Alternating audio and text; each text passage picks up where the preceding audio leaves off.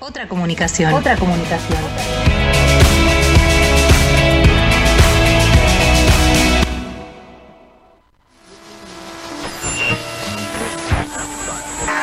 Radio UNDAP, la voz de la Universidad Nacional de Avellaneda.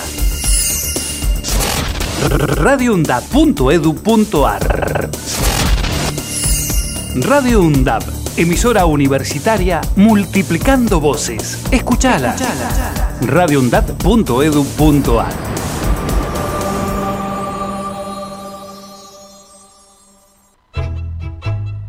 Historias de aquí. Con el pensamiento nacional como bandera. Historias de aquí. Miércoles de 17 a 19 horas. Por Radio UNDAB, la radio pública de la Universidad Nacional de Avellaneda.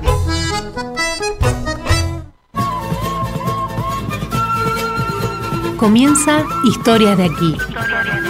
Con Omar Lencinas y Maximino López. Historias de aquí. Con el pensamiento nacional como bandera.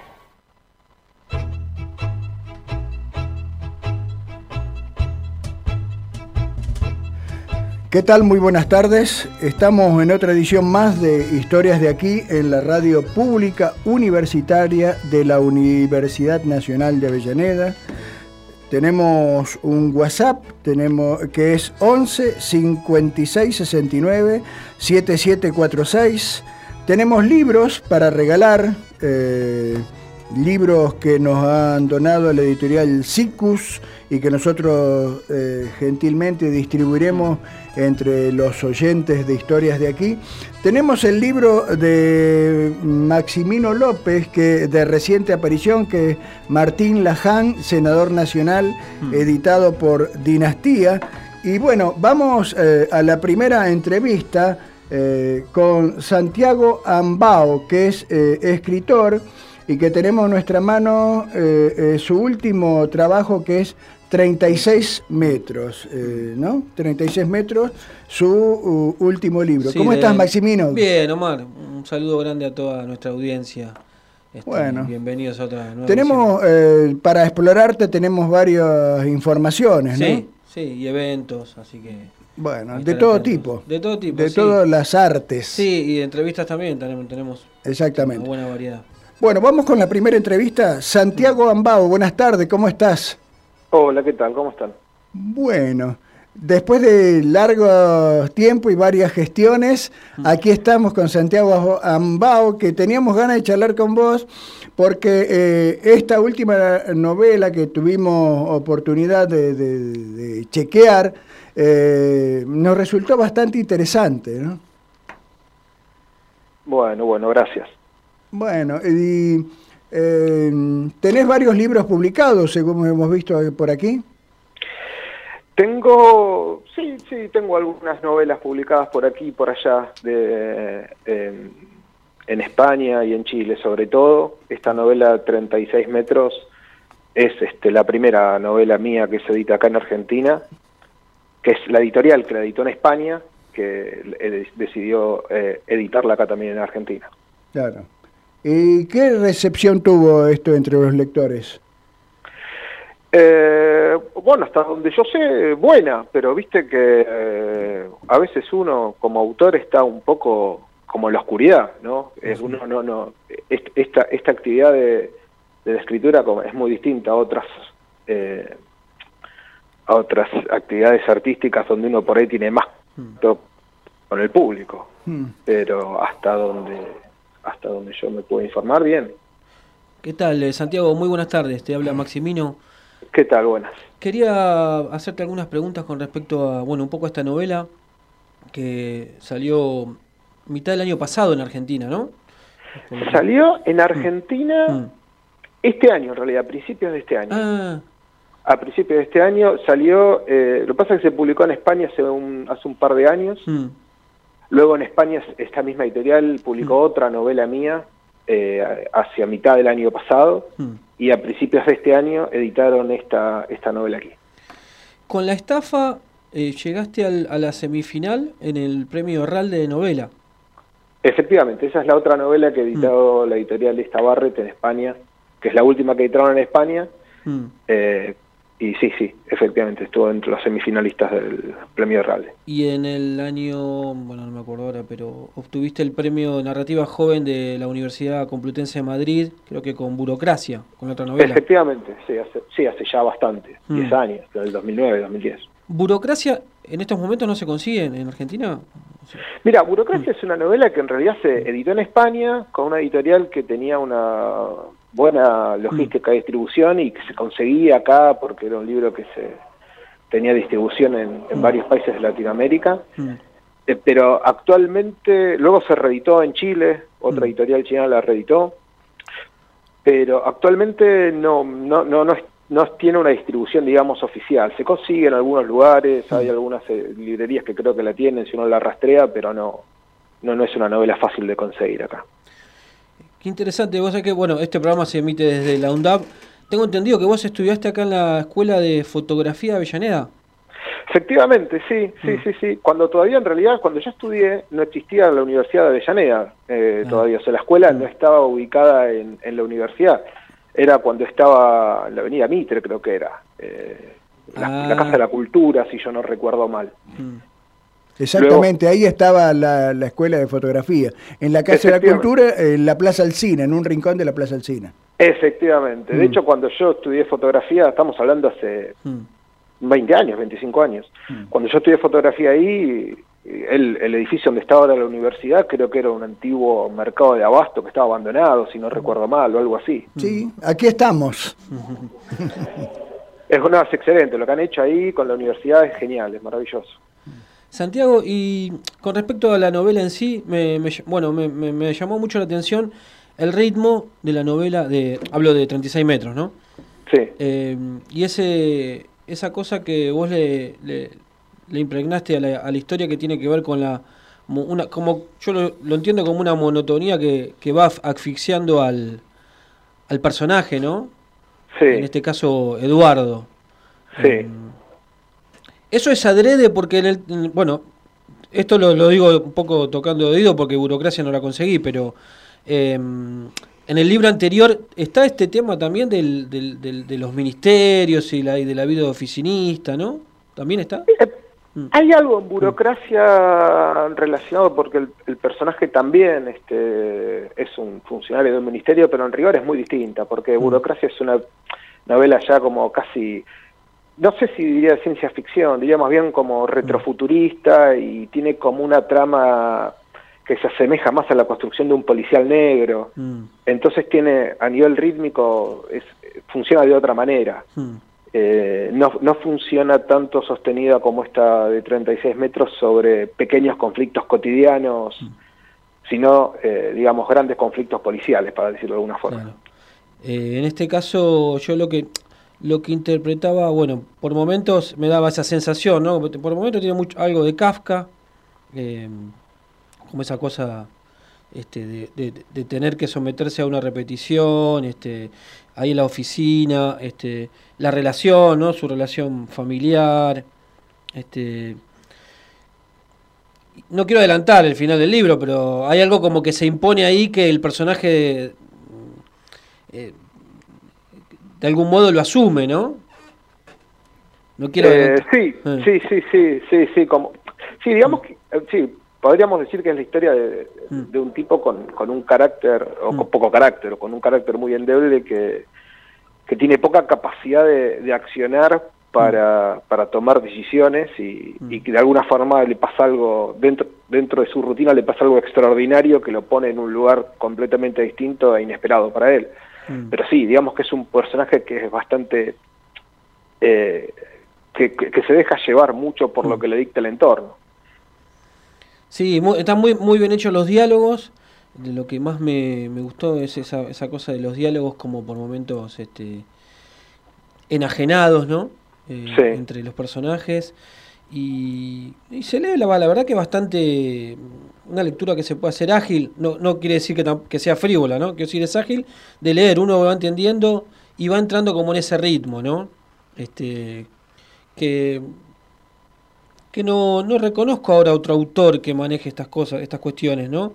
Como esa rutina, o sea, una, manera de escribir acerca de la rutina, ¿no? Sí, sí, yo, mm. bueno, mucho tiempo después, de, a ver, no, no exactamente, yo mucho mm. tiempo después de haberla escrito encontré por ahí también algo relacionado con alguna lectura de mi, de mi primera juventud, cuando mm. leí La Tregua de Benedetti, que tiene esa cosa oficinesca también.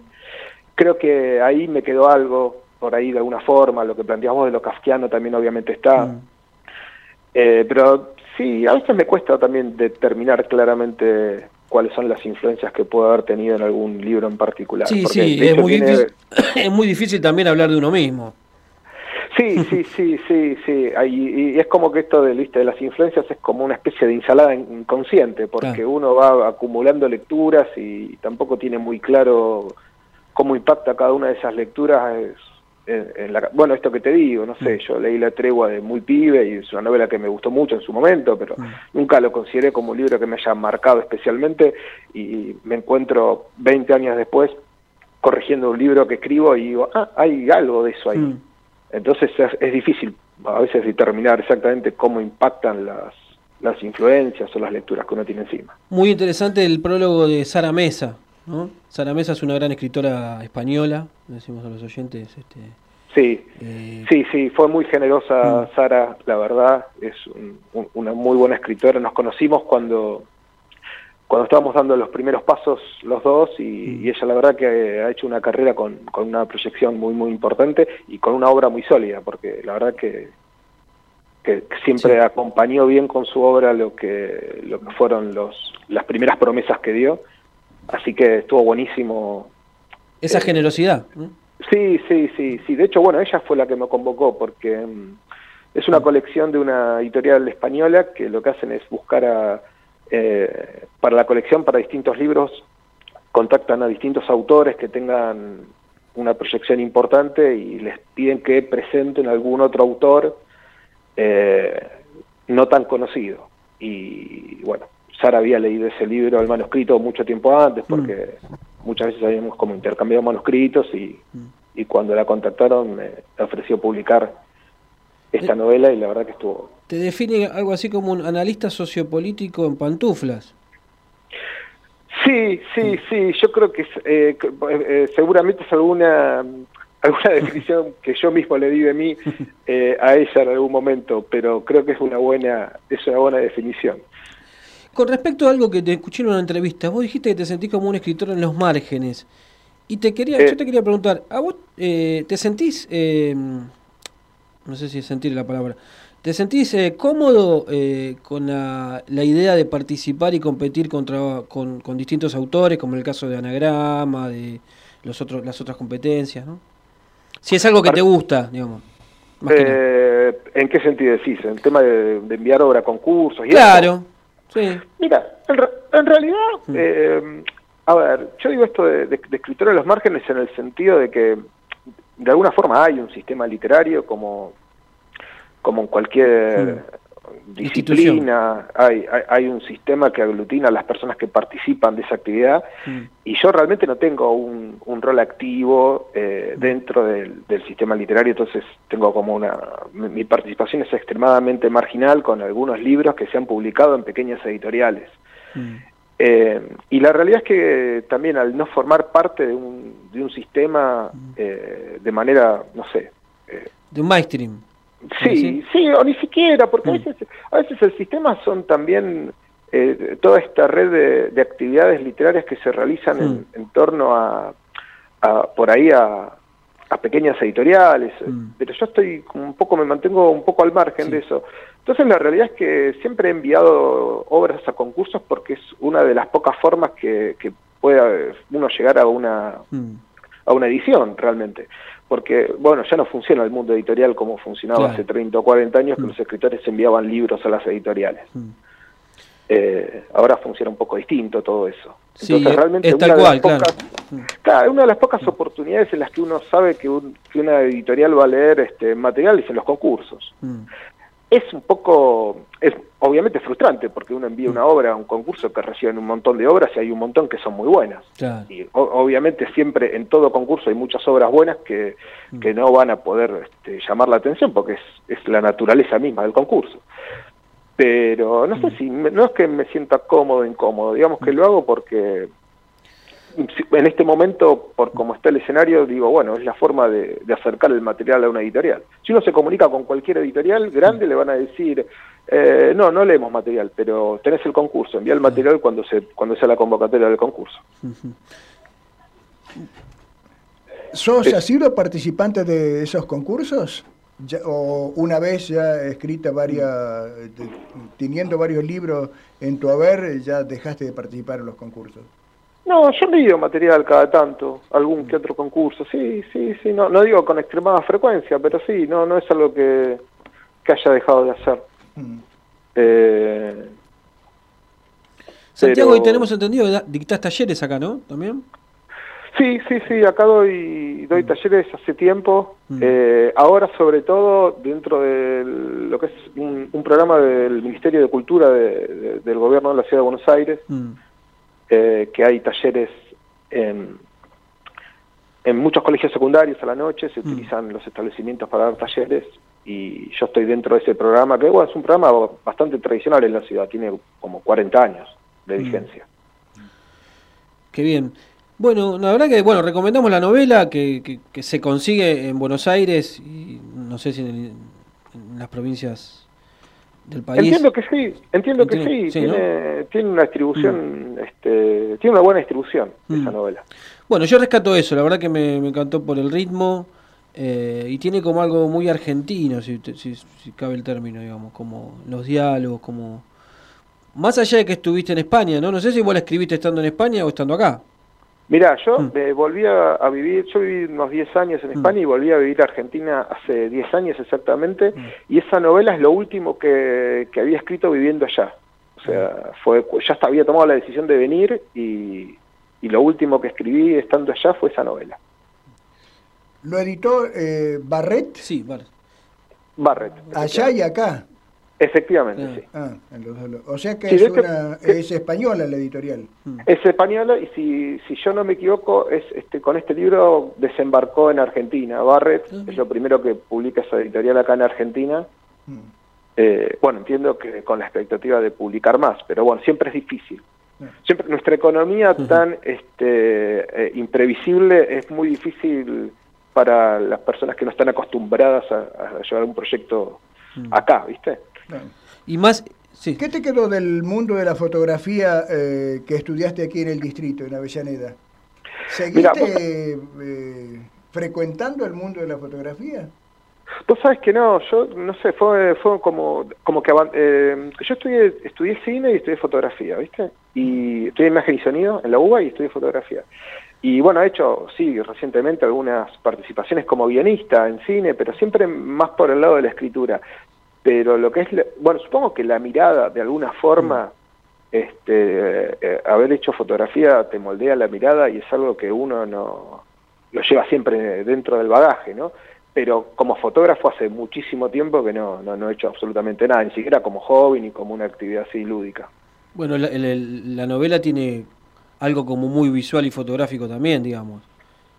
Es que creo que sí, mm. creo, a, a, eso un poco me refiero. Me parece mm. como que uno, bueno, este, hacer fotografía de alguna forma es, mm. entre otras cosas, perder un poco de la inocencia en la mirada, aprender a mm. mirar de otra forma, con otra intención. Y eso es algo que una vez que uno lo adquiere, mm. eh, ya forma parte de las herramientas que tiene, ¿no? Y la verdad que la edición está impecable, ¿eh? el dibujo, el diseño de tapa, casi como un objeto artístico. Es, muy lindo, la verdad que es, muy el, compromiso que le pone la editorial a los libros Mm. en cuanto al en, todo nivel pero pensándolos como objetos realmente está muy bien lo que hace. sí la verdad que no, no no había visto un libro así digamos con este tipo de diseño con los dibujos este, con las fotos de la manera que son tomadas digamos no. Este, sí, sí, sí, felicitaciones a la editorial me pone muy contento cuando, lo vi. Mm. de hecho, bueno, Sara, que, la Sara Mesa que, me mm. presentó, ella que le presta mucha atención a la seriedad de las editoriales, mm. y cuando ella me ofreció, me dijo, mira, es una editorial chica, pero lo que vi que hacen son muy serios trabajando y por eso, por eso le interesaba sumarse a ese proyecto. La nombramos a la dibujante Cinta Vidal. Sí. Bueno, Santiago, un gusto charlar con vos y, bueno, mm. y suerte con este mundo, en tu mundo de la escritura y de la literatura. ¿eh? Así que bueno, aquí desde la mm. radio de la Universidad Nacional de Avellaneda, eh, bueno, te seguimos eh, apoyando y frecuentando y bueno, y leyendo tus libros. Mm. Muchísimas gracias. Bueno, un abrazo. Hasta luego, un abrazo.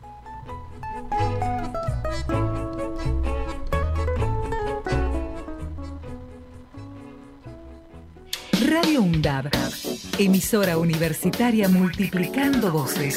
Escuchalas. radioundab.edu.ar Para cortar las noticias falsas y la desinformación, entérate de todo lo que hacemos en Radio UNDAB y UNDAB TV. Encontranos en Facebook, Twitter e Instagram como UNDAB Medios. Seguinos en YouTube. Suscríbete a UNDAB TV. TV.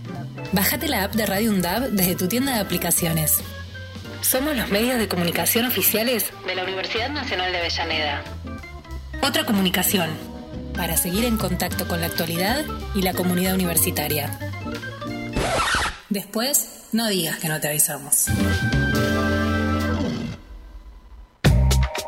La culpa es de la tecnología. Un programa donde analizamos cuáles fueron las costumbres que se dejaron de practicar, cuáles permanecen y cuáles han cambiado a raíz de los avances tecnológicos. La culpa es de la tecnología.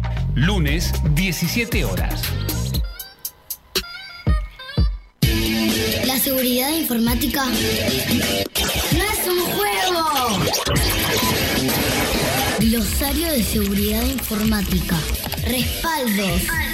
La información puede ser tu activo más valioso. O para una institución de la cual formas parte. Por lo que debe ser resguardada frente a posibles eventos que dañen su integridad y afecten la disponibilidad. Por eso te recomendamos que realices copia de respaldo de la información que consideres importante. Almacenes la información a resguardar en dispositivos como pendrives o DVDs. Guarda el dispositivo con la copia de la información en un lugar completamente seguro. O en una caja fuerte o en un armario con llave. Verifica periódicamente que la copia de respaldo sea recuperable. La seguridad informática también depende de vos. Si tenés dudas, ingresa en campusvirtual.sim.edu.ar. Es un mensaje del Consejo Interuniversitario Nacional. La Masa Blues, una hora dedicada a la música negra con raíces en el blues. Todos los jueves de 12 a 14 horas. La Masa Blues, una producción de Pablo Piñeiro.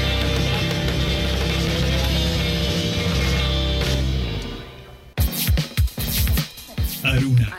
Asociación de Radiodifusoras Universitarias Nacionales Argentinas. Somos 63 radios en cada región del país. De este a oeste y de oeste a este. Somos radios universitarias. Somos plurales. De norte a sur y de sur a norte. Somos federales. Recorriendo todas las regiones. Somos Aruna. Todas las provincias. Comunicación Federal. Desde nuestras universidades. Somos Aruna. Asociación de Radiodifusoras Universitarias Nacionales Argentinas. Radio UNDAB. Aire universitario que inspira. radioundab.edu.ar Para construir futuro.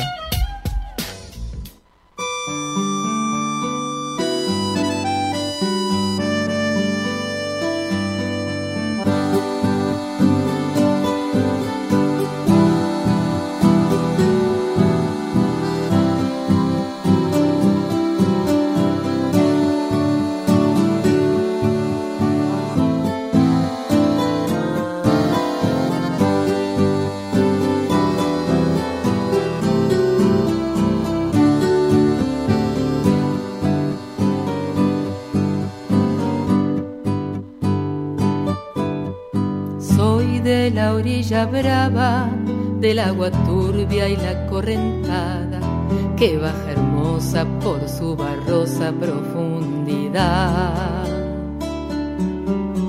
Soy un paisano serio, soy gente del remanso Valerio, que es donde el cielo remonta el vuelo en el Paraná.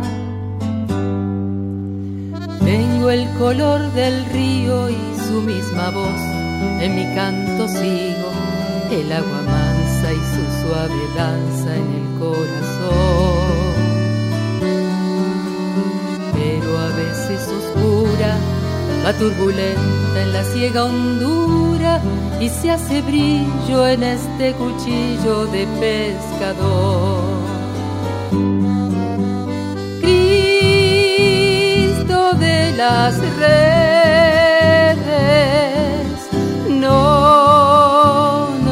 abandones.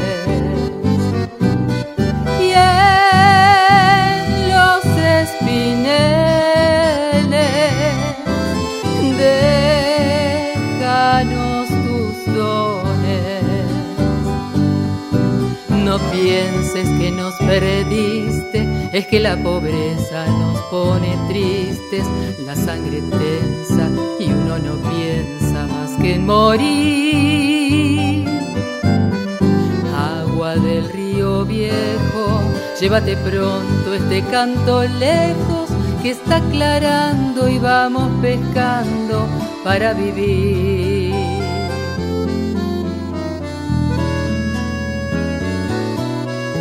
Llevo mi sombra alerta sobre la escama del agua abierta y en el reposo vertiginoso del espinel. Sueño que alzo la proa y subo la luna en la canoa y allí descanso hecha un remanso mi propia piel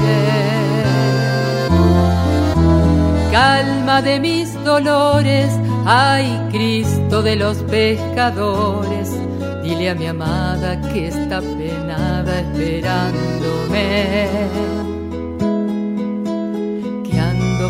pensando en ella mientras voy vadeando las estrellas, que el río está bravo y estoy cansado para volver. Cristo de las redes,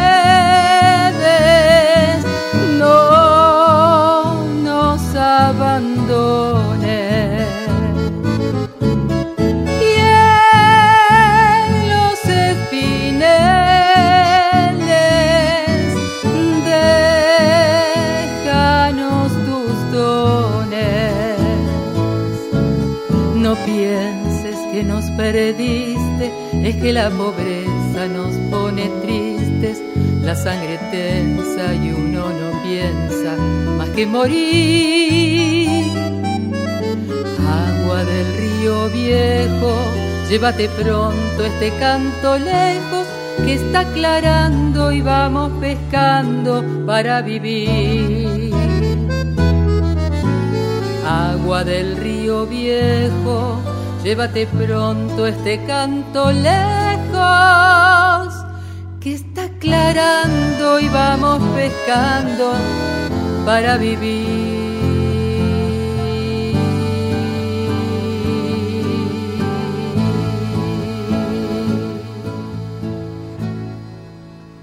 Bellísima en la interpretación de Beatriz Batista, que esta tarde estará conversando aquí con nosotros en Historias de aquí. Había escuchado muchísimas interpretaciones, distintas versiones de Jorge van der Mole. Eh, este tema, esta creación, eh, pero esta me pareció bastante novedosa y bueno, muy, muy linda, una bellísima interpretación. Estamos en Historias de aquí. Eh, tenemos libros para regalar a nuestros oyentes. Eh, nuestro WhatsApp es 11 56 69 7746. tenemos los libros que nos han proporcionado Ediciones Cicos para donar a nuestros oyentes y tenemos el libro de Maximino López que es Martín Laján, senador nacional, que ¿dónde se consigue? muy pronto va a estar en la feria del libro de San Pedro el 26, el fin de semana del viernes 26, 27 y 28. Y, a través del stand de Cuentos Sol y Luna. Y se viene también la de Avellaneda.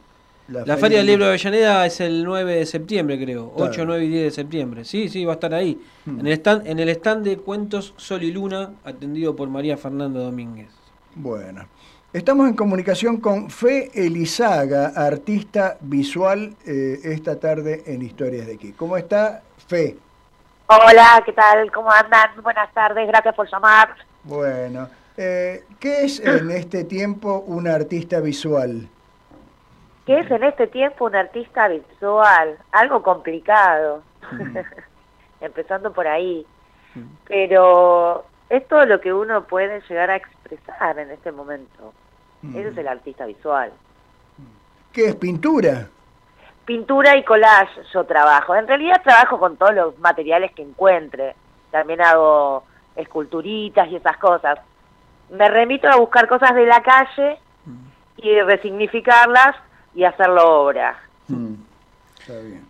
Más que nada. El potencial es el collage, porque es más fácil. Porque las revistas las encuentro, la gente me las trae. Bueno, ahí bienvenida, armo Flor. collage. Bienvenida, bienvenida a Historias de Aquí. Hola, ¿cómo estás? Te quería preguntar, ¿po- ¿cómo fue eh, que surgió el nombre Fe? Florencia Elizaga. Ah, directamente. sí.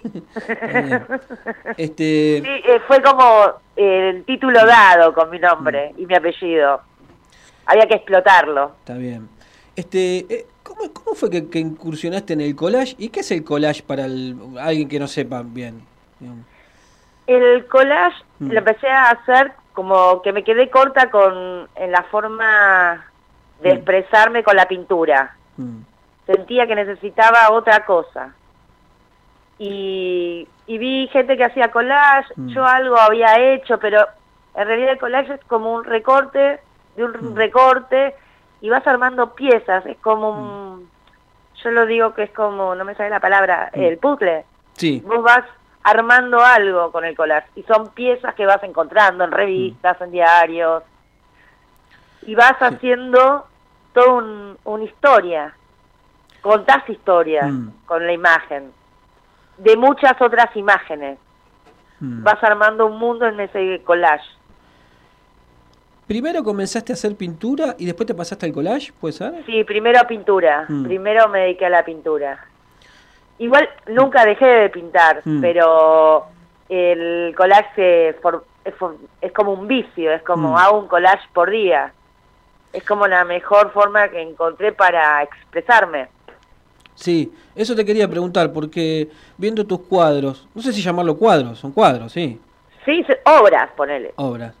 Tus obras, por ejemplo, OnlyFans, Only, OnlyFans, OnlyFans. OnlyFans o El Balcón, obras que vos Sí. exponés y que, y que, que vendés en el mercado. Y, y me llama la atención lo prolífico, la, la, la buena cantidad de obras que sacás, ¿no? Y es porque eh, creo que todo el tiempo tengo ganas de decir algo y lo hago Mm. mediante el arte. Mm. Y el camino más fácil para mí es el collage. Mm, es como lo más rápido que la pintura, armar las telas, eh, el acrílico, armar el color. En cambio, esto es escupir. Es, uh, uh, vas, no sé, aparte es como que las imágenes se te aparecen solo cuando vos querés expresar algo. Sí, y queda en como... OnlyFans es como muy obvio lo que estoy diciendo, Mm, sin, sin juzgar, ¿no? Sin desde el lugar de juzgar. Pero es así, es como un objeto, ¿no? Es, es ar- arte conceptual también. Tal cual, sí, Mm. sí, sí, sí. Porque el que lo mira empieza a interpretar, digamos, no es que vos lo das servido. No, le- la idea es que, que muevan las neuronas. Mm. Sí, me llama la atención. para- Mm, es como, em, me suena hasta más interesante porque cada persona también lo ve de distinta forma. Mm. Lo mismo lo ve distinto. Mm. ¿Cuáles Sí, son tus referencias en el arte visual?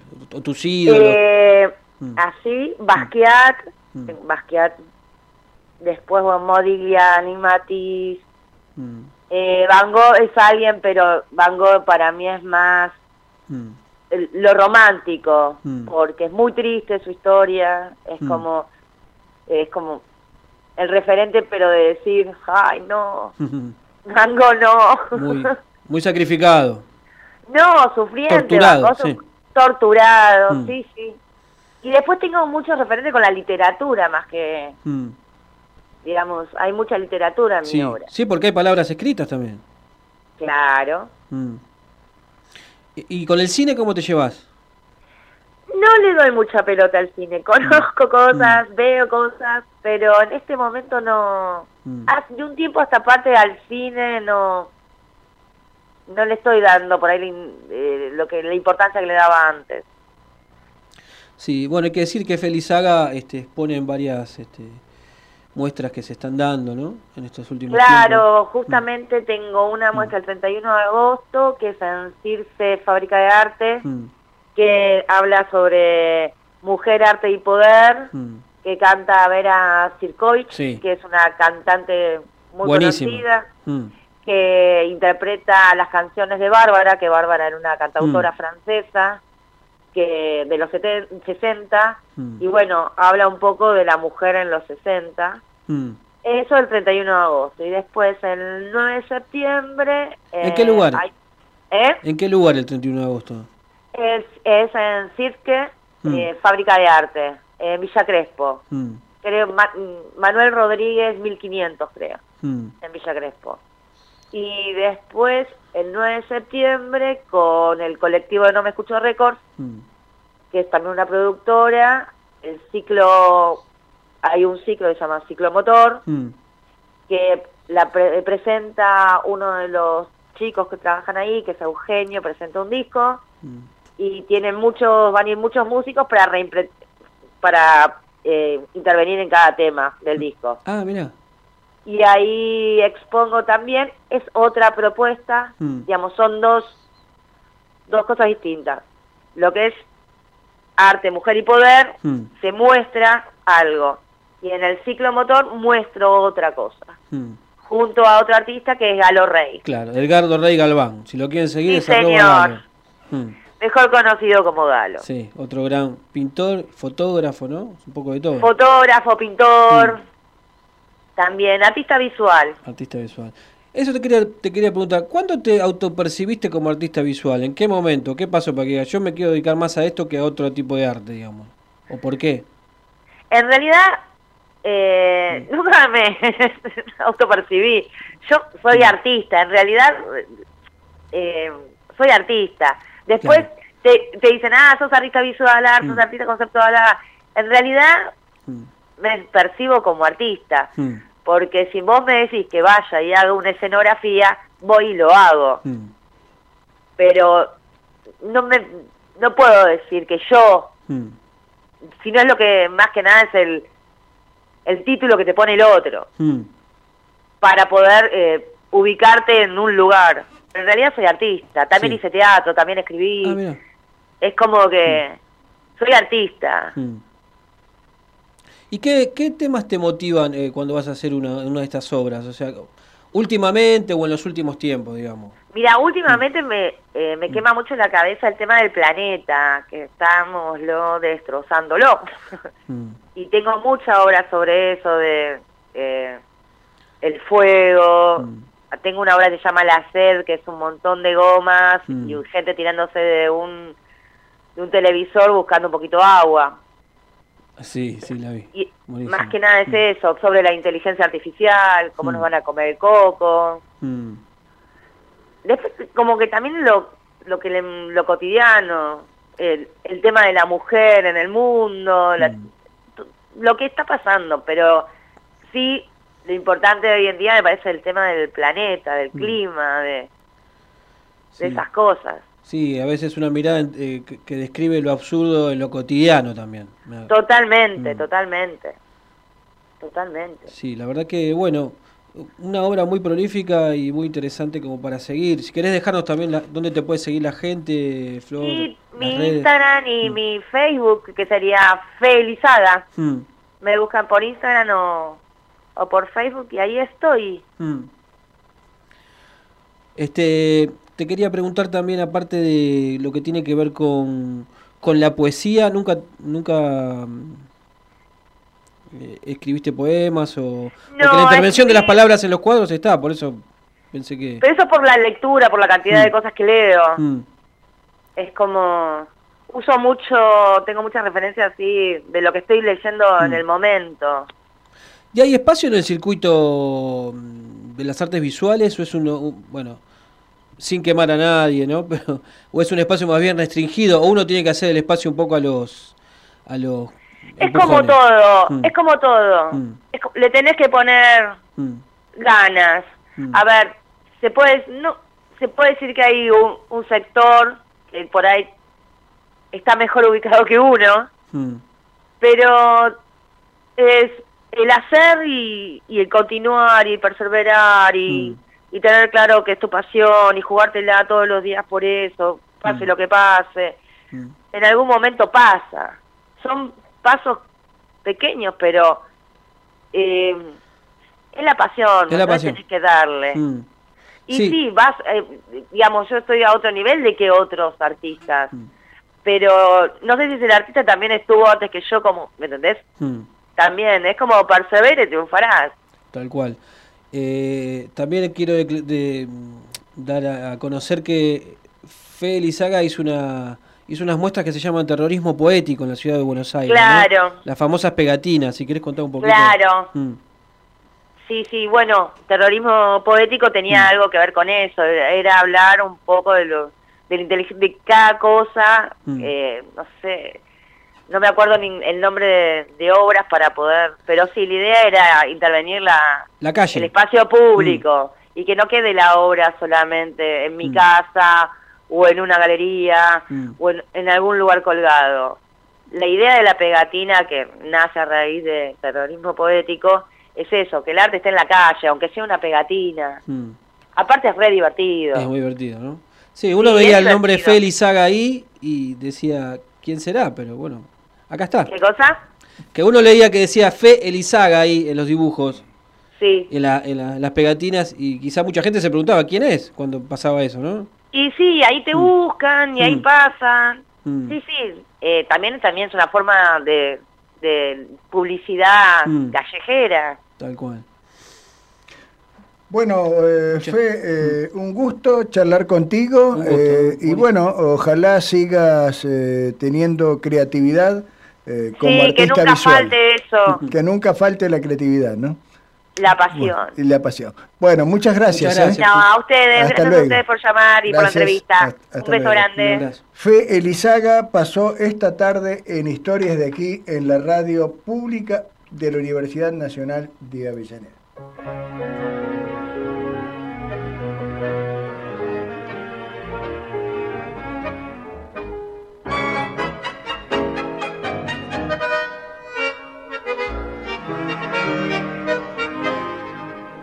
San Juan y Buedo Antigua y todo el cielo, Pompeya y más allá la inundación. Tu melena de novia en el recuerdo y tu nombre florando en el adiós. La esquina del herrero, barro y pampa, tu casa, tu vereda y el zanjón un perfume de yuyos y de alfalfa que me llena de nuevo el corazón. Sur, paredón y después sur, una luz de almacén.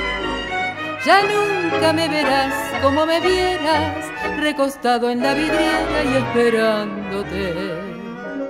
Ya nunca brillaré con las estrellas, nuestra marcha sin querella, por las noches de Pompeya, las calles y la luna suburbana, y mi amor y tu ventana, todo ha muerto, ya lo sé.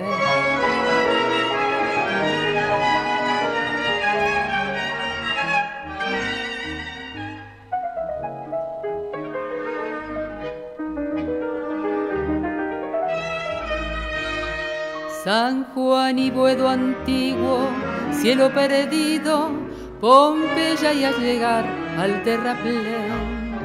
Tus veinte años temblando de cariño, bajo el beso que entonces te robé. Nostalgias de las cosas que han pasado, arena que la vida se llevó, pesadumbre de barrios que han cambiado y amargura del sueño que murió. Sur, paredón y después sur.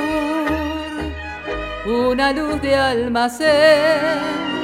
Ya nunca me verás como me vieras, recostado en la vidriera y esperándote.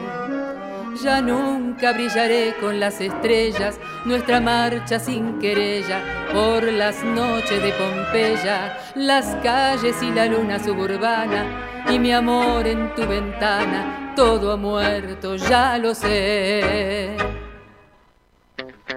Radio UNDAB. Docentes, no docentes, estudiantes. Radio UNDAB. Voces universitarias. Escuchalas. Escuchalas. Voces universitarias. Radio UNDAB. Radio UNDAB. Radio UNDAB. Emisora universitaria multiplicando voces. Escuchalas.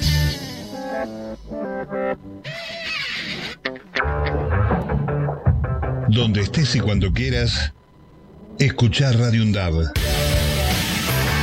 Búscanos en Play Store como Radio UNDAB y descarga la aplicación en tu celular. Búscanos en Play Store y como Radio como Radio UNDAB. Donde estés y cuando quieras, Radio UNDAB. Hacemos otra comunicación. Otra comunicación.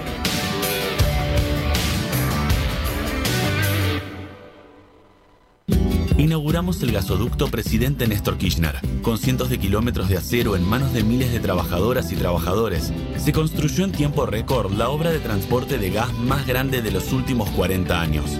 Energía que nos permitirá ahorrar divisas, expandir nuestro desarrollo, nuestro federalismo, nuestra soberanía y nuestro orgullo nacional. Gasoducto Presidente Néstor Kirchner. Mueve energía, mueve al país. Ministerio de Economía. Argentina Presidencia.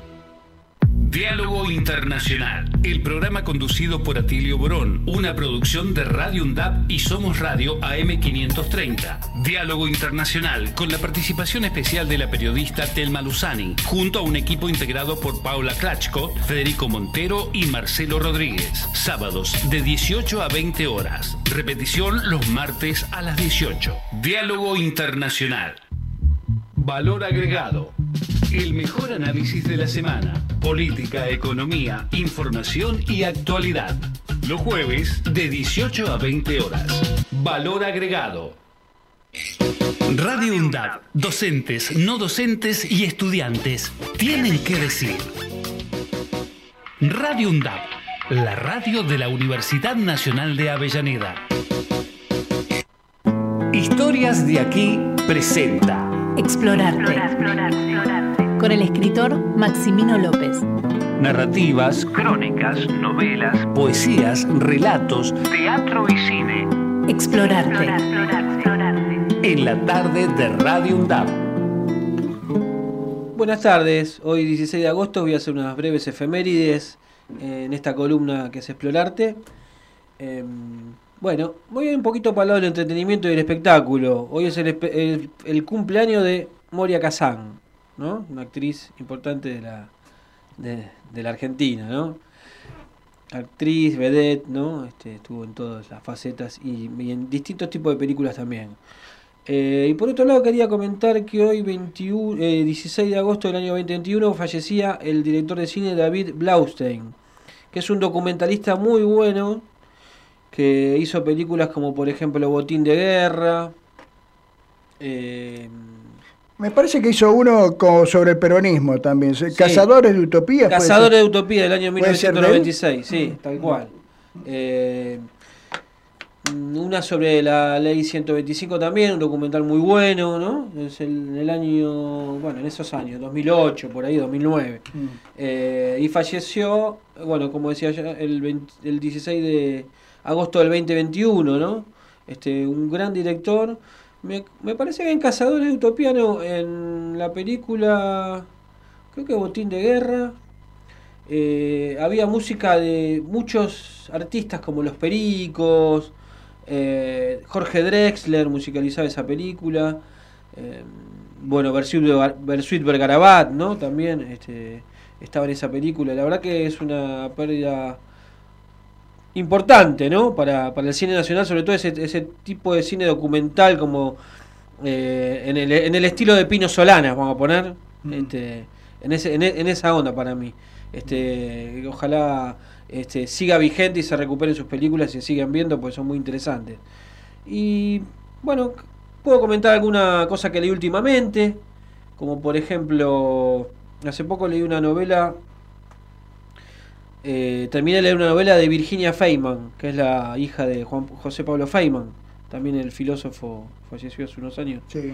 Eh, la verdad es muy interesante. La novela se llama Personas que quizás conozcas. Está ambientada en Argentina en el año 2018. Bueno, un personaje este, narrado en primera persona, que uno puede suponer que es ella o no. Este, pero muy bien narrada la- la- las acciones cotidianas, ¿no? El momento, eh, bueno, el país, este, eh, los romances, este, bueno, un montón de cosas que la verdad que se me hizo muy ágil. Creo que la terminé en dos días, dos, dos o tres días la novela. Eh, así que, bueno, es raro que, que, que- que termine tan rápido algo, digamos, que, que porque me interesa y lo leo así como un tirón. O sea, muchas veces uno lee lento las cosas porque las está disfrutando. A veces pasa lo contrario, lo disfruta y lo quiere terminar porque quiere saber qué va a pasar, ¿no? También. Mm. Pero la verdad que bueno, Virginia Feynman es una, una poeta también, este, muy, yo, yo de mi parte la recomiendo. Eh, personas que quizás conozcas, me parece que es el título de, de- de la novela. Salió en el 2018. Hablando de recomendación, yo tengo una recomendación también. Tengo el libro aquí en mis manos de Maximino López, Ah, mira. de Editorial Dinastía. Sí, Es recomendable. sí, ese salió eh, este año, en el 2023. ¿Por dónde libro- va esta historia? Eh, la historia de Martín Lajan es la historia de un senador, mejor dicho, un muchacho que llega a senador en la ciudad de Buenos Aires, eh, formando parte de un partido un poco reaccionario o- y conservador, y le empieza a ir bien, le empieza a ir bien, le empieza a ir bien, y, y bueno, eh, que el lector juzgue mi estilo y, y el ritmo que le pongo, o, o- o- o los personajes, a ver si, si, eso- si eso le atrae o no, porque en ese, sentido para mí escribir es como una especie de, de, de vómito, ¿no? Uno lo larga y después le, le- le hace la estructura, digamos, ¿no? Lo va armando, estructurando y a veces van apareciendo cosas en el camino. Yo llego a escribir cuando ya tengo más o menos todo en la cabeza, Omar, la verdad que... ¿Te diste el gusto por la novela? Sí, sí, sí, me dio el gusto de terminar, de dar ideas que ya traía como hace 20 años, la verdad.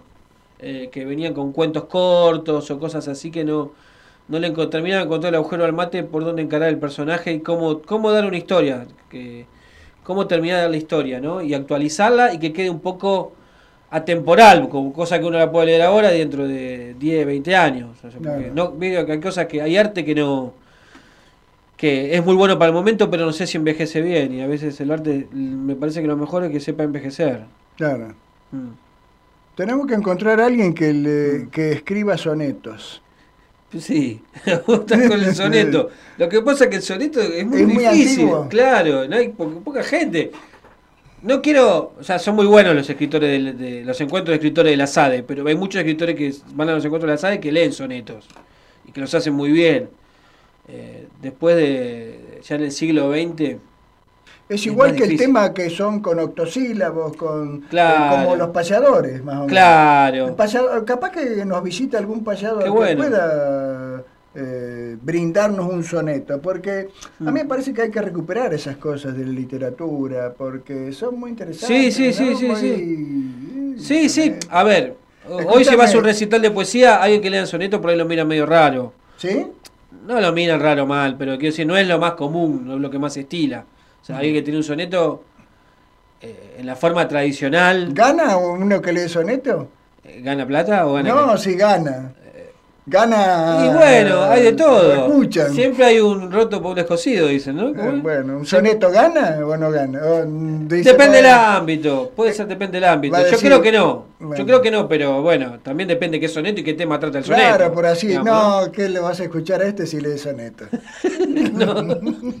Claro, el ¿Eh? desprecio está bueno eso, está para, está para incluso para escribir otro libro. No, eh, escúchame. el despreciado puede escribir soneto. Exactamente. Pero a mí me parece que el, el soneto tiene que... Que, Que volver. Eh, sí, el Y sí. Rubén Darío, hay Eh, tantos grandes escuchame. poetas que uno lo sigue leyendo. No, el soneto. está- vos decís, yo escribo. ¿Y vos a qué te dedicas? No, yo escribo sonetos.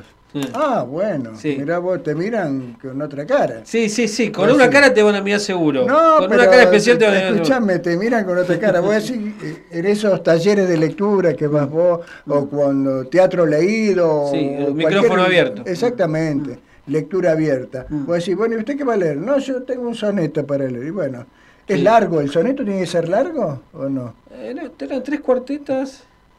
¿Pero de cuántos minutos durará un soneto? Eh, ¿Tres minutos? No, cuatro? en un minuto y medio lo Ah, puedes un hacer. Un buen medio. sonido de un minuto y medio. En un minuto y medio vos te haces un soneto. Sí, Ah. más o menos eso es lo que tarda. Y, y en estos espacios Bien de leído. lectura, ¿cuánto tiempo te dan para leer? 10 minutos. 10 minutos. Los micrófonos abiertos en general son de 10 o sea minutos. en un espacio de lectura. No, te- pero los abombás a todos. Si le mandas un soneto atrás Vos te podés leer, en un espacio de lectura vos te puedes leer 10 sonetos. Sí. ¿Eh? Sí, está bien ese cálculo. Dale. Está bueno decir, vengo a leer 10 sonetos. Son 10 minutos, vengo a leer 10 Bueno, sonetos. 10 sonetos. Está claro. bueno, nunca lo pensé, digamos. Claro. Bueno. Sería como un personaje, la verdad que de ficción. Si aparece ese personaje, te lo cuento. Si, si encuentro a alguien que, que quiera leer 10 sonetos en 10 Pero sabés que lo vamos a encontrar, porque a mí me parece que el soneto es tan bello, tan profundo, No, que me seguro. parece que es parte de la literatura. Nosotros, por lo menos, yo leí leyendo sonetos. Pero hay gente que si sigue hay escribiendo. sonetos, Sí, no, pero es que hay gente que sigue escribiendo sonetos, es verdad. Lo que pasa que, a ver, todos los sistemas de los mainstream tienen su, los que están adentro y los que están afuera. O sea, la nueva moda cierra sus puertas eh, y quedan otros afuera, pero no quiere decir que no, se- que no haya grandes, grandes escritores de sonetos y que no tengan derecho a leerlo y que no, y que no sean muy buenos también, digamos. Claro. Es- eso es lo que pasa, ¿no? ¿Y ahora qué es lo que está más eh, de- en la moda? eh, o en la pomada, como se decía antes. Sí. ¿La novela corta? ¿O la poesía corta? La novela siempre tiene suerte, siempre, Uh. tiene, siempre está, digamos. Uno que No es, el no es la categoría que más me gusta, pero la que siempre está. Claro, uno que tiene 10 minutos para leer. Mm. en un- ¿Qué lee? Y puede leer una crónica, dos o tres poemas, con una introducción, o dos poemas. Una crónica, dos, un cuento corto, cuatro páginas, vamos a ponerle, ¿no? Mm. Una cosa así. Una crónica de cuatro páginas, un cuento. El si puede, quiere, puede leer el principio de una novela también. Este, e- e- en eso andamos, ¿no? Pero no, no se puede extender más. Yo calculo cuatro páginas, cuatro carillas. Claro. Sería el límite por ahí. No, no. Pero hay gente que, que no quiere los 10 minutos también, te lee algo de 30 segundos y ya está, digamos. Algo cortito, que es contundente y buenísimo también. digamos. Escuchame una cosa, vos viste que en los, en los bares que Mm. tienen música, la gente come y los tipos, el Mm. cantor, el músico toca y la gente está hablando entre uno y otro. Mm. ¿Qué pasa en los bares donde vos participás o frecuentás, donde vos lees algo Sí. y la gente está comiendo o tomando algo? ¿Le prestan atención? O Al que escucha, sí, al que lee, sí, sí. ¿Hay sí, gente que sí, Sí. o hay otra gente que... No, sí, sí. Este, yo, Generalmente el que va va a escuchar poesía.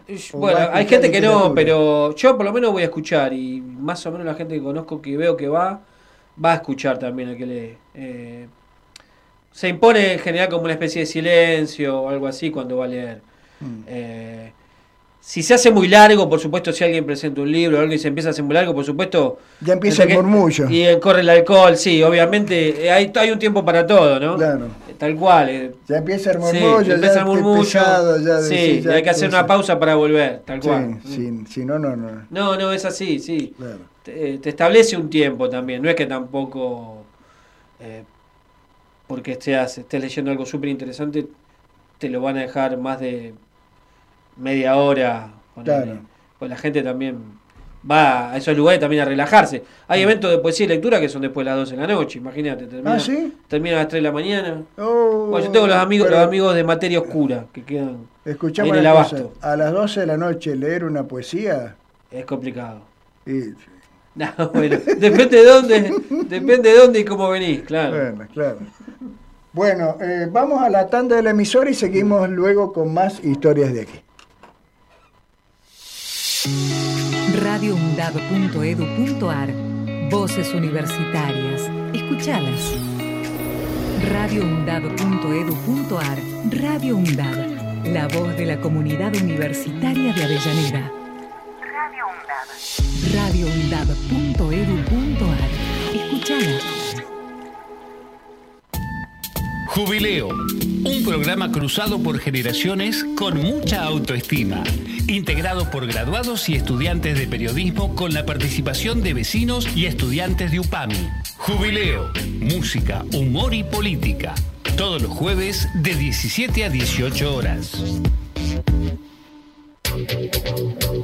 Aruna, Asociación de Radiodifusoras Universitarias Nacionales Argentinas. Somos 63 radios en cada región del país. De este a oeste y de oeste a este. Somos radios universitarias. Somos plurales. De norte a sur y de sur a norte. Somos federales. Recorriendo todas las regiones. Somos Aruna. Todas las provincias. Comunicación Federal.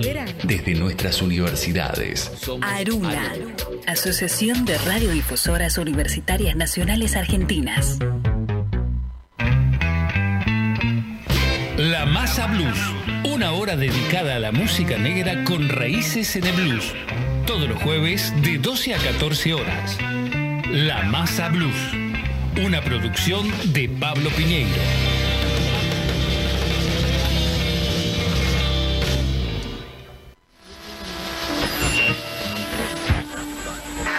Radio UNDAP, la voz de la Universidad Nacional de Avellaneda. radioundab.edu.ar Radio UNDAP, emisora universitaria multiplicando voces. Escuchala. radioundab.edu.ar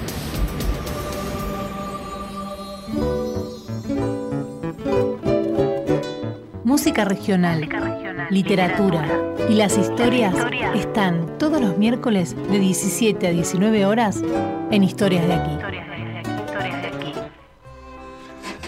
Qué bárbaro. Esa, eh, esto que escuchamos, esta cortina, es de uno, para mí uno de los mejores guitarristas que tuvo Argentina, que es Juanjo Domínguez. Tuvimos la oportunidad hace algunos años eh, de presentarlo. Yo presenté junto con eh, Alberto Albornoz durante muchos años, 20 por lo menos, eh, el Salón de la Guitarra, de ahí donde presentábamos los distintos guitarristas de toda la provincia de Buenos Aires y del país.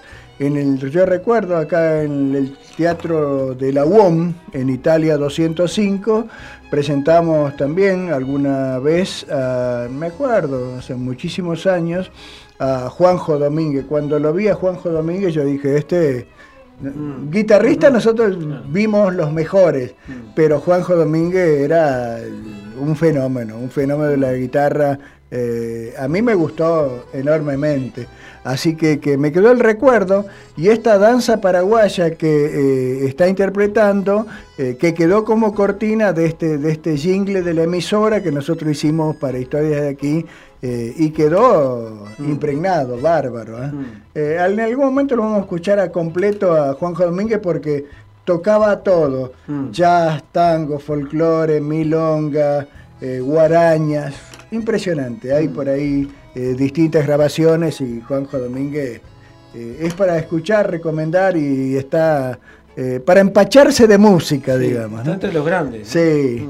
Bueno, vamos a escuchar eh, ahora a nuestra invitada de, de esta tarde, que más tarde eh, tenemos pactada una entrevista, que es eh, Beatriz Batista, que nos va a interpretar uno de los más hermosos tangos, que es Los Mareados.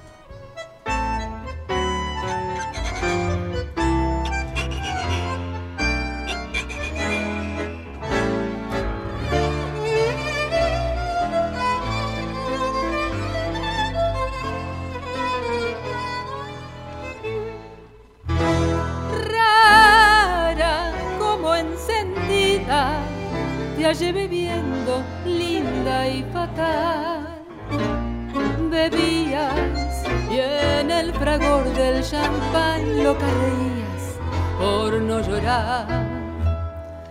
Pena me dio encontrarte pues al mirarte yo vi brillar tus ojos con un eléctrico ardor, tus bellos ojos que tanto adoré. Esta noche, amiga mía, el alcohol nos ha embriagado. ¿Qué me importa que se rían y nos llamen los mareados? Cada cual tiene sus penas y nosotros las tenemos. Esta noche beberemos porque ya no volveremos a vernos.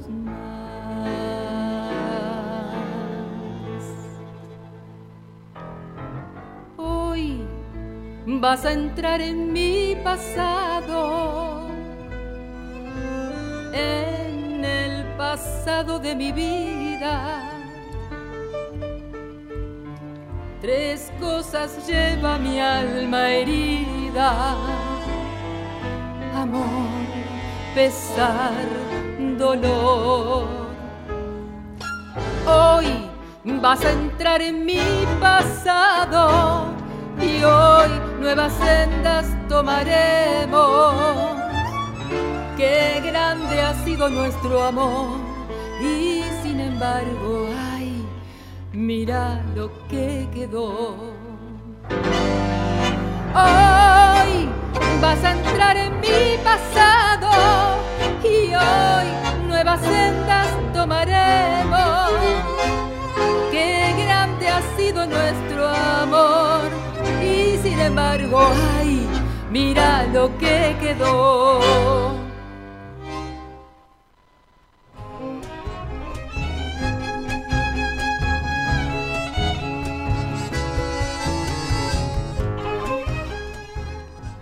En esta ocasión, en esta cortina, es el grupo Tallí, eh, tres músicos excelentes correntinos, María Belén Arriola, José Víctor Piñeiro y Alejandro Tato Ramírez, tres músicos de excelencia que alguna vez tuvimos oportunidad de presentarlos también, es la cortina de nuestro programa y que están cumpliendo 10 años. Eh, me parece que eh, durante el transcurso de este año vamos a ver si tenemos eh, alguna entrevista con alguno de estos integrantes porque que nos cuenten su experiencia. La verdad que son músicos de excelencia para la música regional del nordeste argentino.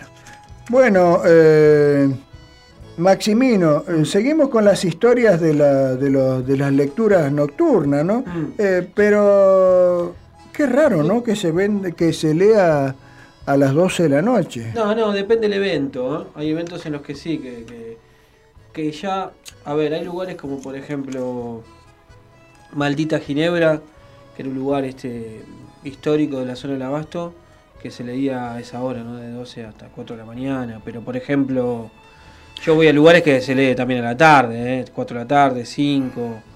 Este, eventos que se organizan este, a veces por, por las redes sociales, a veces por estos lugares donde yo este, reparto mis libros y, y- y se venden, ¿no? Este, se alquila un lugar, se juntan varios escritores, alquilan un lugar y entonces se hace el evento para la, la lectura, digamos, ¿no? Claro. Por ejemplo, en en Capital mucho, ¿no? La SADE también organiza varios encuentros de lectura, ¿no? Ahí puede participar cualquiera también. Sí, a mí se me hace, qué sé yo, que vos a las 12 de la noche ya te tomás una ginebra y te quería dormir. Sí, sí. Te una ginebra bolsa o la llave. Ponen, no sé si estarán todavía. Bueno, ¿no? pero el mundo también Una poético bolsa y está... una llave. El mundo cuando, cuando dice maldita ginebra, te clavas una ginebra Claro, y chao, y después te quería dormir. Y pues, Aparte es alcohol puro la es ginebra. tremenda, ¿no? La Claro. ginebra. Pero- Digo, pero eso te da más énfasis para leer, para la lectura. No, depende del ambiente y depende qué vas a leer. Este, yo hace poco estuve leyendo. En... ¿Se, con- ¿Se come también en el- ahí? ¿Maldita ginebra? ¿O Sí, sí, sí, sí, sí, se comen unas tartas, pero se, se toma mucho. Hay pool también, ¿viste? Este, eso es en el. Ahora es el lugar que se llama el Bar de Lili, que queda en Anchorena y Corrientes, ¿no? Enfrente de. Abasto, zona en del la zona del Abasto. Justo enfrente del Abasto está. Mm. Y entonces en el subsuelo. Y estos eventos los hacen uno o dos veces por mes. Eh, van muchos eh, escritores y poetas del circuito más o menos conocido, universitario, y otros más under, digamos, ¿no? Se, se mezcla un poco todo ahí. Eh, ese es otro mundo, ¿no? El de los circuitos literarios, ¿no? Como algunos de repente suben, ¿no? Se hacen famosos. Sí. eh, famosos este, hasta cierto punto, ¿no? Famosos dentro de un, am- de un ámbito. Pero, por ejemplo, lecturas a la tarde, este, también, este, yo hace poco fui a leer al Palacio Victoria, ¿puede ser? Que queda ahí en Palermo. Eh, y un evento que era de artistas de arte plástica, ¿no? Sí. Eh, espacio mm, Can- Canaleón, Can- Caleón o algo así. Y por supuesto, depende del ámbito uno lee eh, en cuanto en relación al, al- al- al lugar, ¿no? Mm. Eh, yo no puedo ir con una, ahí no podía ir con una, una poesía subversiva, digamos, ¿no? Algo más o menos este acorde. Depende de las ganas que uno tenga también, de provocar o no, digamos, ¿no? Sí. Es como que hay lugares que te que condicionan al, al por eso vos me preguntabas antes del soneto, ¿no? Condicionan un poco al, al que va a leer, digamos, ¿no? Porque ahí el soneto está mal quizás Mal visto. hay lugares que está un poquito como recluido. No sé si mal visto pues, es mucho. Está visto como medio raro, viste, como este un soneto que como una cosa antigua, ¿no? Mm. Eh, y en otros ambientes no. Por eso a uno con- cuando vas a poner a distintos lados, más o menos ya sabés, ¿no? Por dónde va la cosa y, y qué puede llegar a gustar o qué... Tampoco es que uno tiene, también siem- siempre tiene que, que quedar bien, ¿no? Si uno quiere leer otra cosa, Claro. lo lee también, digamos. Algo no tiene nada que ver con el lugar, eh, yo lo, lo hago también, digamos, ¿no? Depende cómo esté uno también, ¿no? Claro. Este, Hay una poesía que podríamos llamarla revolucionaria y otra poesía más romántica. Sí, sí, sí. El romanticismo. El romanticismo, la poesía. O sea, cuando uno dice romanticismo, mm, es un género literario, ¿no? Con Becker y todo eso. Pero. mm, y todos esos. Pero. eh, me da la Hay sensación. un nivel que tiene un romanticismo, podríamos decir, con altura y otro romanticismo que podríamos considerarlo bobo, ¿no? Quizá. Claro, pero me da la sensación que el argentino mira de- no le gusta mucho la palabra romanticismo. Lo cursi tampoco. No sé por qué, ¿eh? pero me da la sensación. Siempre que se. Hay mucha poesía que se está dedica- dedicada a una persona, ¿no? A una mujer, a un hombre. Está eso. Mm. Pero hay como cuestiones que tienen que ver con, con las palabras y con las formas de decir este algo de una manera cariñosa o, o- o melosa que también está mal visto, digamos. Incluso en el mundo de la poesía, ¿no? Como que hay giros que no, no están tan bien vistos, digamos. Eh, yo digo que lo cursi está mal visto, pero no sé por qué. Pero sí pasa eso también. Claro. Eh, también yo creo que la poesía, o sea, hay, hay muchos poetas, pero ser un gran poeta es súper difícil. Claro. Eh, por eso hay mucho muchas novelas hay, ¿no? Pero para mí la poesía cuando mm, este, logra entrar en una persona tiene más fuerza, ¿no? O sea, Mm. Los grandes poetas para mí son más importantes que, que los grandes que los grandes novelistas. No me Claro. animo a decir narradores, pero por ejemplo que los novelistas seguro, porque Mm. con pocas palabras, con un ritmo, eso ya queda impregnado en la memoria de, de un pueblo, digamos, ¿no? Y no es fácil lograrlo. O sea, lo mismo que. Lo que pasa es que la poesía, lo- hay que decirlo, a la poesía también lo desplazó la música. Mm. Las letras de las canciones desplazaron bastante a lo que era la poesía en el siglo XIX. Mm. Entonces vos ahí tenés otro otro mundo. Hay poesía en las canciones también, ¿no? Claro. Mm. Eh, eso sin duda. Pero a la vez el territorio de la escritura es el más económicamente accesible. Vos con un lápiz y un papel ya te puedes pon- poner a escribir, digamos. Sí. Y ya lo tenés ahí, digamos. Lo podés ir a Mm. leer a cualquier lado. Mm. Sos músico, tenés que llevar los instrumentos. Claro. Sos cineasta, ni te cuento. Tenés que llevar lo- las máquinas, ¿no? Mm. Toda una, una cuestión de reservar un lugar, un espacio físico. Mm. Eh, en ese sentido es, es ágil la literatura para hacerla, ¿no? Pero Claro. bueno, después está todo el tema de, Mm. Esto que digo, ¿no? De los circuitos, de dónde ir a leer, de cómo hacerse conocido, difundido, ¿no? Claro. Que la verdad que es, es- da para un programa la, especial. La poesía revolucionaria eh, tiene Ah, más, tiene más, más Bueno, llegada. bueno, hay, hay mucho, mucha pues, hay poesía que se- no sé si llamarla revolucionario, pero más combativa o, o que sale de los de los márgenes de lo de lo que de lo que se espera en algunas situaciones, por ejemplo Roque Dalton, ¿no? Es un poeta Mm. muy fue un poeta muy conocido. Sí, salvadoreña. Claro, bueno. En ese estilo también se escribe poesía. Y se Mm. escribe poesía también en Argentina, ¿no? Em, no sé si en gran cantidad, Mm. como te digo, pero se sigue escribiendo. Por ejemplo, en estos ciclos, el ciclo de materia oscura, sí. Eh, y hay otro ciclo que es Samarcanda o algo así, que también empieza a la noche tarde, que sería como lo contrario, ¿no? A eso. Porque también hay grietas en el mundo de la poesía, ¿no? Sí, sí. Pero también tenemos otros lugares, por ejemplo, hay un lugar acá en Herley que se llama Raíz Negra, que queda en la calle La Carra, y yo cada tanto voy a leer, ¿no? Hay tributos a Edgar Allan Poe, a Lovecraft, y la poesía tiene que ver con la oscuridad, con, bueno, con Pizarnik, con cuestiones más que tienen que ver con lo, con lo personal y con lo oscuro, digamos. O sea, ahí, ¿ves? Ese, ese circuito sería otro muy bueno también, es de Hernán, Hernán Raíz Negra, lo pueden encontrar por Facebook y por Instagram, este, que lo hace ahí en Herley, que la verdad que está muy bien también ese, ese, ese ciclo de eventos. ¿eh? Se llama... Herley, pero del lado de Avellaneda o Del lado de Avellaneda, Del sí. lado de Avellaneda. Sobre la Carra, la Carra al 1200, por ahí. Claro. La verdad un lugar hermoso para ir a leer. Este... Pero ahí la temática es la oscuridad, ¿ves? El terror, de los personajes. Obviamente uno puede leer algo que no tiene que ver con eso, incluso puede leer un poema, poema romántico, ¿eh? Claro. Eh, no, no, no, no, no hay que dejarse intimidar a veces, ¿no? Claro. Por los lugares. Bueno, dijiste de Herley y estamos en comunicación con eh, Aníbal López Guerra, un querido amigo y compañero de rutas literarias, culturales, periodísticas, historiador, eh, hincha del porvenir y conocedor, eh, además de este viejo edificio de eh, donde funcionó aquí el mercado de abasto y que hoy funciona la Universidad Nacional de Avellaneda, queridísima institución que costó mucho a muchísimos vecinos.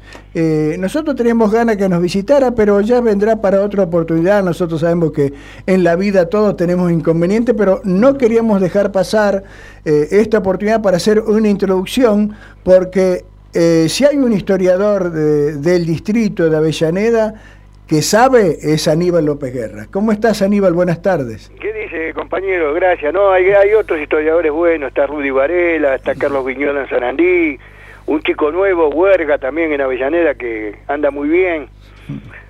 Hay, hay mucho. Por suerte, hay en cada pueblo de- del distrito hay, hay un historiador importante. Claro. Pero bueno, vos marcás referencia porque lo, lo tuyo es eh, una ampliación, te vas por, por distintos caminos, sos historiador del porvenir, sos historiador de Herley, sos historiador de Avellaneda, un luchador por la independencia o por la autonomía de. Sí, me Digamos, decir- uno, uno va dejando eh, lineamientos en la vida, ¿no? Sí, sí, sí. eh, también eh, las circunstancias del país, a veces, te- por ejemplo, tuve prensa libre 20 años y con la macrisis me fundí. Yo pensé que iba a vivir toda la vida con el periódico, ¿viste? Claro.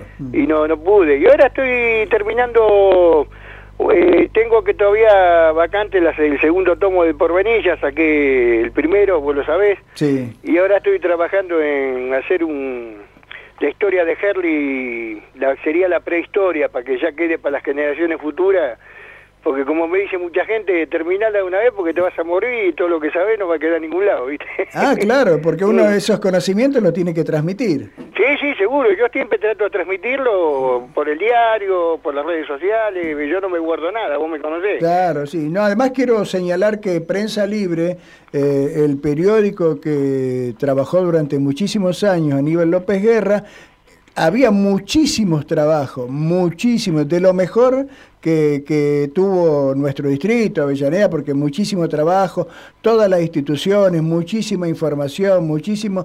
Eh, eh, siempre era, yo creía, siempre decía, porque aparte tenía muchas hojas. Tenía sí, como... sí, sí, sí, era, en, en, tamaño de hojas era el, el, el más grande de todo, de sí, todo el distrito. De sí, todo el distrito, sí. De toda la zona sur te puedo garantizar. Claro.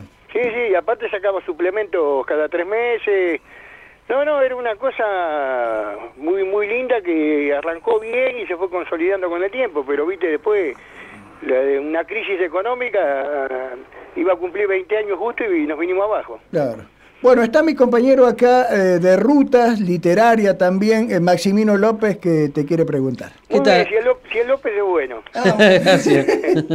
¿Qué tal, Aníbal? Un gusto. Un gusto, amigo. Quería preguntarte, eh, sí. con respecto al, al, libro El Porvenir, porque hay gente que me, lo, me, me preguntó en estos días, eh, ¿dónde lo pueden conseguir ese primer tomo? Mirá, cuando mm. salió en el 2015 mm. estaba en Henry mm.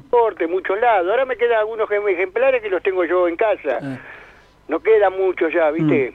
Eh, pero me llaman por teléfono al 4204-1892 o por Facebook Aníbal López Guerri si está eh, dentro de, de Gerri, Avellaneda, zonas aledañas, mm. se lo acerco a la casa, no hay problema. Perfecto, porque hay muchos datos de, de esa época anterior al año 36.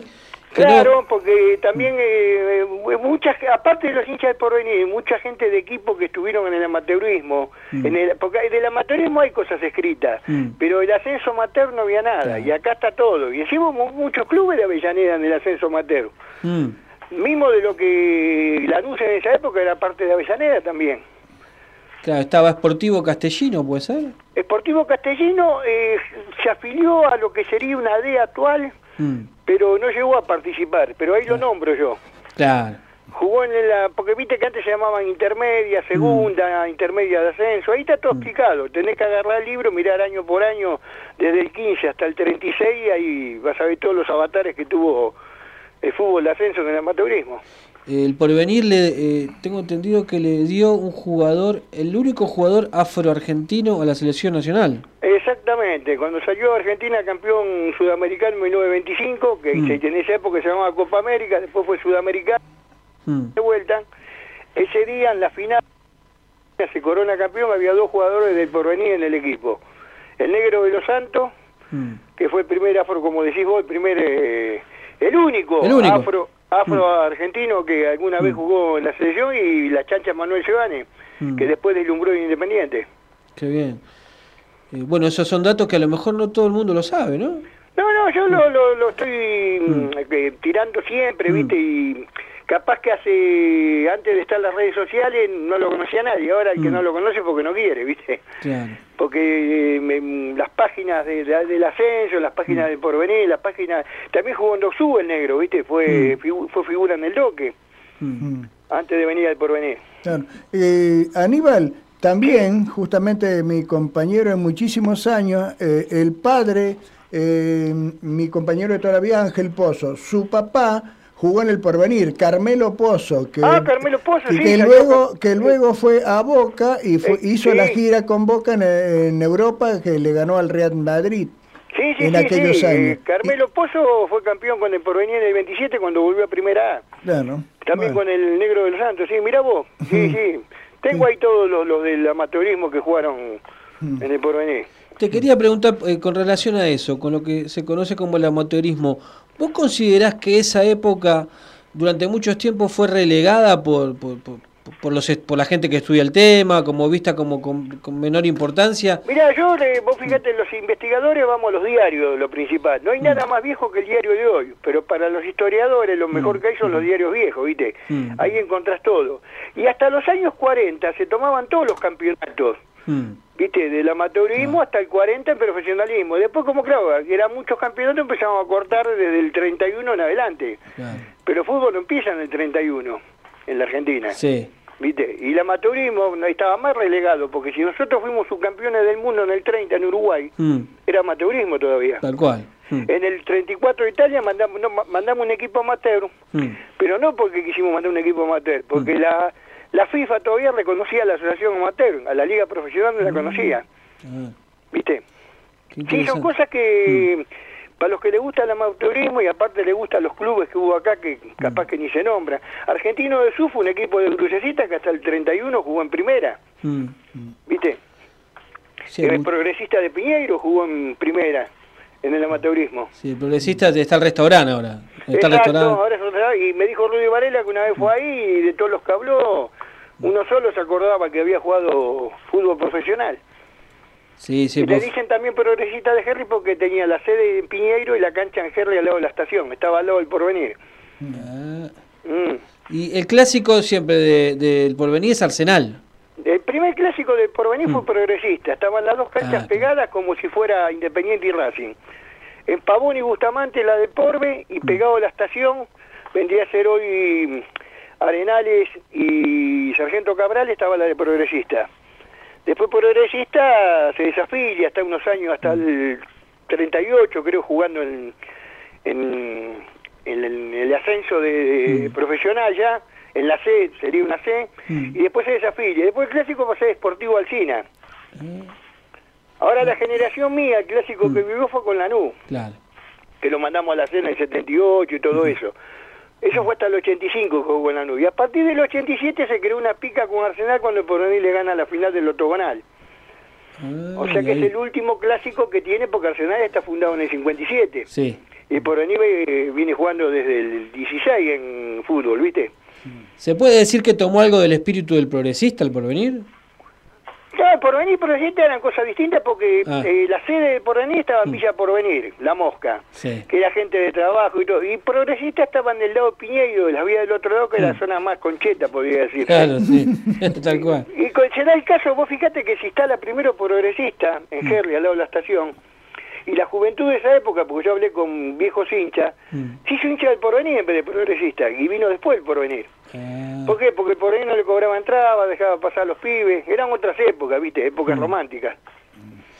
¿Y qué tiene, qué tiene Herley? Bueno, lo tiene a Flema, ¿no? Tiene un montón de... Sí, loco, Ricky era fanático del porvenir también. Claro. Mm. ¿Qué tiene Herley para vos que no tiene otro barrio? Mira, lo único que le falta a Herri es salir al mar, nada más. Claro. Pero después tiene identidad propia, Mm. por más que nos partieron al medio, vos fíjate que del 45 en adelante hay un Gerli Lanús y un Gerli Avellaneda. Claro. Pero acá eso para nosotros no existe. Yo eh, nací en Gerli del lado de Lanús y fui siempre a la escuela que está del lado de Gerli Avellaneda. Viste, yo me crié en la plaza que está en Gerli Lanús y jugué a la pelota siempre en Amorilucha que está en Gerli Avellaneda. Sí. El porvenir tuvo la primera cancha en Pavón y Bustamante, que es Gerli Avellaneda y ahora la tiene Gerli Lanús, ¿viste? Pero para nosotros Gerli nada más, secas. Claro.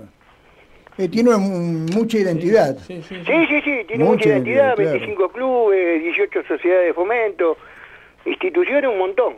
Bueno, Y cada barrio tiene su, su club y su sociedad de fomento. y de Villa esos Modelo, son- Villa Ideal, Villa Argentina, Morilucha, El Fortín. Claro. Mm.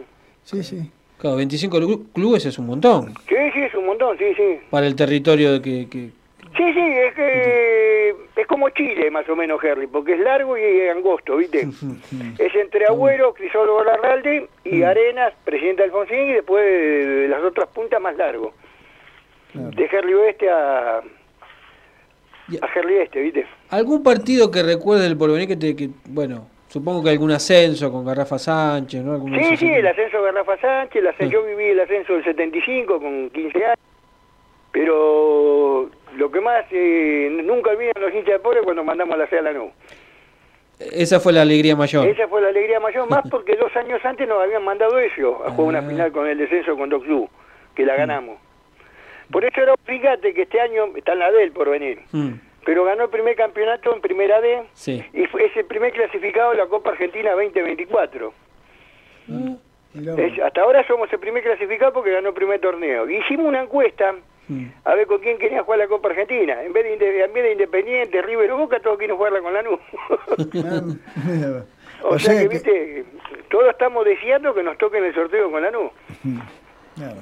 Siempre tuvo, siempre fue. Te, dice jugar con Boca o con River, viste, acá Claro. no. Sí, eh, Aníbal siempre fue eh, negro y blanco. Sí, el sí, siempre, siempre. Ah, Siempre fue blanco y negro. Y- Se fundó para otra cosa, se fundó para lucha greco-romana en el año 15. Sí. Pero después Enrique de Robert fue el que propulsó, como viste, el fútbol ya era pasión de multitudes, Mm.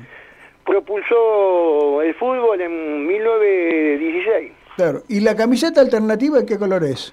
La primera camiseta alternativa es azul, lo descubrí hace poco. Mm. Pero después del año 63, cuando Argentino Junior lo ayudó a ascender, eh, empezó a usar la roja en homenaje a Argentino Junior. Y en los últimos años a esta parte, la, la alternativa que más usó fue una camiseta colorada. Pero no es por Independiente, por Argentino Junior. claro. Ah. Mm. Buen dato. ¿Y Claro. qué tiene, qué tiene el hincha del porvenir que no tiene el de otro club del ascenso? Y hay que tener unos, unos, Claro. huevos, hincha del porvenir, no es para cualquiera, ¿viste? Sí, sí, hincha sí. de Boca, de Racing, Independiente, San Lorenzo es fácil, ¿viste? Sí. Ahora pasa hincha del porvenir que... Eh, una pregunta más todavía. ¿Es de solo el porvenir o es de doble camiseta? No, yo soy del porvenir nada más. Nada más. Nada más. ¿Hay Dice, muchos ah, de, de- de una sola camiseta o, o ponele es del porvenir y de otro club? Hay mucha gente, en el ascenso se da que hay gente que son de, de- de dos de clubes. dos clubes, ¿no? Se da en Chicago, que Chicago es un monstruo del ascenso, que Sí. se lleva más, más gente que cualquier que, que un montón de equipos de primera, y también son hinchas de otros equipos, ¿viste? Claro. Se da eso más que nada en, lo- en los jóvenes, ¿viste? Pero hay generaciones como la mía o como la anterior a la mía que somos hinchas del porvenir nada más, ¿viste? Claro. Bueno, quizá con este último ascenso es como un despertar del club, ¿no? Sí, pero viste, hace 20 años que desde que se bajó del Nacional B estuvimos dos veces por subir a primera y haber caído en la D, viste, ya sí. encima cayó dos veces en la D, no no es una, viste. Sí, sí, sí. Tiene que haber una refundación a nivel dirigencial, pero viste, hasta ahora no no se pudo hacer nada. Claro. Aníbal, ¿hay una eh, historiografía propia aquí en Avellaneda? ¿Sobre qué? Sobre el todo, sobre todo, ¿no? Vos viste que aparecieron grupos de historia, eh, talleres de historia, encuentros, congresos de historia. Sí, Congreso Vos- de vos- Historia yo participé en lo que se hacía en la época del 90 cuando estaba Cacho Álvarez, que estaba Claro. Caruso de secretario de Cultura y Rudy Varela, director de Patrimonio Cultural. Sí, hay otros que andan organizando también que es de Barracas al sur y Barracas sí. al norte, sí. Sí, hacen congresos, pero aquellos de los 90 eran espectaculares, eran Claro. eran tremendos. Yo me acuerdo que participé en varios. A ver. Mm. Siempre, siempre hay algo de rescatar de la historia, siempre se puede rescatar alguna... Y siempre la historia no es una ciencia exacta, siempre aparece algo nuevo. A veces uno tenía... No es una ciencia exacta. Yo, por ejemplo, todo se vuelve a... a- Aparece un dato que no estaba y hay leyendas urbanas que se confirman con el tiempo, ¿viste? En la fábrica de Herley, que le dio nombre a Herley, siempre me comentaban los vecinos que había abajo una casa que vendía al público que se llamaba Liger, Herley RB. Y yo siempre lo consideré un- una leyenda urbana. Y hace poco un muchacho me trajo un diario Nueva Vida del año 25 y está la propaganda, Casa Liger. Y así Aníbal, muchas cosas, ¿viste? Que van... te- como ejemplo te la digo. sí. Aníbal, y así como vos estudias, eh, sos tan conoce- conocedor de la historia de Herley y, y de los clubes y el porvenir, ¿hay este historiadores que, que, que hacen pie o que se destacan, por ejemplo, en la historia de Piñeiro, la historia de Castellino, la historia de la Bueno, Mosca? Piñeiro tiene al más grande que Rudy Varela. Rudy Varela hizo varios libros, escribió mucho sobre Piñeiro. Rudy Varela es una eminencia, no solo de Piñeiro, sino de toda Avellaneda. Claro. Es un investigador tremendo, como lo fue la Rain en su época, Toraza o, mm, o Roacenda, viste, que fueron lo- los primeros. ¿Y Y considerás... ahora tenés en cada pueblo uno. Ah, tenés... eh, Sí, tenés Bertolini en Wilde, tenés a Carlito Viñola, ahora está radicado en Brance, pero de Sarandí escribió la historia de Sarandí. Después está Fernández, que ya tiene sus años en, en Domínico. ¿En Castellino hay alguno? No, Castellino Rudy Varela se encargó siempre Ah, de la zona esa. No, no hubo uno propio de Castellino. Claro. Rudy Varela, como abarcó Piñeiro, sumó todo. Mm. La Villa Porvenir, Castellino, Pobladora, Pobladora, claro. mm, La Valle, todos los, los barrios esos. ¿Y considerás que hoy en día debería este, prestársele más atención a estos, como en tu caso, ¿no? Los historiadores este, de los Mira, barrios. que se vuelva aquella época de los 90 que se le daba Mm. mucha bolilla y había congresos que entusiasmaban a los historiadores. Había dos, dos personas también de Dosú, Orquídea y no me acuerdo cómo se llamaba la otra, que escribieron el libro, el primer libro del Doque también. Sí, Teresa Pilkuski. Exactamente, sí, no me salía, más difícil que Billinghurst. Sí. No me salía. eh, y Orquídea el hombre, sí, sí, venían ahí a, lo- a los encuentros eso. también estaba Sati, el pintor, que sabe mucho sobre Domínico. Claro. Participó en varios Varios años. encuentros. Qué bueno. Claro. Bu- Bueno, Aníbal, la verdad que queríamos hacer esta introducción y mm, seguramente más adelante vamos a tener una... que tengas una visita acá. eh, Voy a tratar este próximo estudio. miércoles. Hoy iba a ir, lo que pasa que tuve un inconveniente con, con el auto, Sí. ¿viste? Y, Bueno, eso- pero siempre hay inconvenientes. Siempre hay inconvenientes. Sí, sí, Lo que pasa es que yo después que, te- que, que- que- que me fundí con el diario empecé a, a trabajar con, con el auto, ¿viste? Claro, está bien. Eh, llevo un muchacho a la mañana al mercado ahí a Sarandí, al mercado de Basto Nuevo, Mm, a buscar mercadería. Después le hago a los vecinos, que lo hice en la pandemia, empecé a llevar a los vecinos a cobrar eh, eh, la jubilación a, a Banco Piano y me quedé enganchado ya con ellos, ¿viste? Claro, está bien. Bueno, Entonces, Aníbal, estoy- la verdad que un gusto charlar con vos como siempre. eh, sos eh, un libro abierto, ¿no? Para Gracias. contar siempre historias. Y, y bueno. Y eh, esperamos el segundo tomo, sí, ¿no? lo- El segundo tomo del porvenir. Sí, sí, pero voy, voy a darle primero, voy a tratar de terminar el de Henry para terminarlo para el 30 de marzo. Claro. Eh, aparte del de Henry ya tengo auspiciante, ¿viste? El MAGEM, el Movimiento por la Autonomía Henry ya me dijeron que lo, lo auspician ellos, ¿viste? Claro. Así que lo calculo que el 30 de marzo lo sacamos. Y el libro de Henry, ya te dije, el libro de Porbe, que me llamen por teléfono o en el Facebook directamente. Perfecto. Claro. Bueno, Aníbal, un gusto y bueno, El gusto que- mío. un abrazo. ¿eh? Eh, Vamos a tratar Bueno. de estar eh, ahí el miércoles que viene, amigo. Bueno, listo. Nos vemos Un entonces. abrazo. Chao, hasta luego. chao, hasta luego. Aníbal López Guerra, historiador eh, de Herli esta tarde en Historias de aquí en la radio pública de la Universidad Nacional de Avellaneda. Radio UNDAB. Emisora universitaria multiplicando voces. voces. Escuchalas. Radio UNDAB. radioundab.edu.ar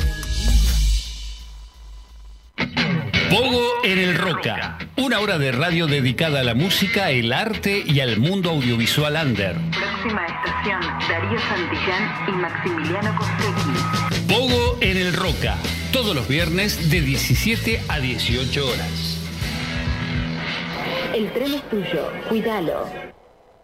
Recordar y hacer memoria no son la misma cosa, porque hacer memoria es tomar la palabra para poder contar. Si preguntan por vos, la nueva novela de Nerio Tello, una historia hecha de retazos con el amor cómplice y el pasado reciente como una herida colectiva que todavía sangra. Si preguntan por vos, de Nerio Tello, disponible en todas las librerías. Ediciones SICUS, libros para una cultura de la integración. Diálogo Internacional, el programa conducido por Atilio Borón, una producción de Radio UNDAP y Somos Radio AM530. Diálogo Internacional, con la participación especial de la periodista Telma Luzani, junto a un equipo integrado por Paula Klachko, Federico Montero y Marcelo Rodríguez. Sábados de 18 a 20 horas. Repetición los martes a las 18. Diálogo Internacional. Docentes, no docentes y estudiantes tienen que decir. radioundap.edu.ar Voces universitarias. Escuchalas.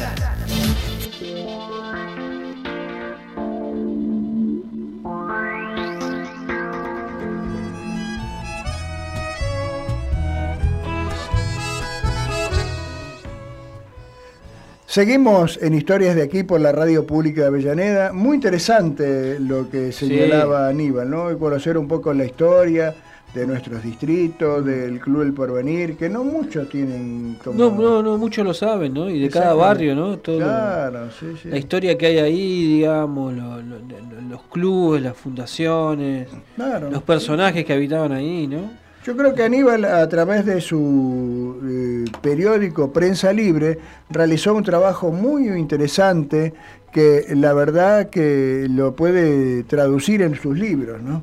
Así que, que me cuando lo tengamos aquí enfrente vamos a hablar un poco de este, de este edificio del viejo mercado de Abasto porque también es conocedor.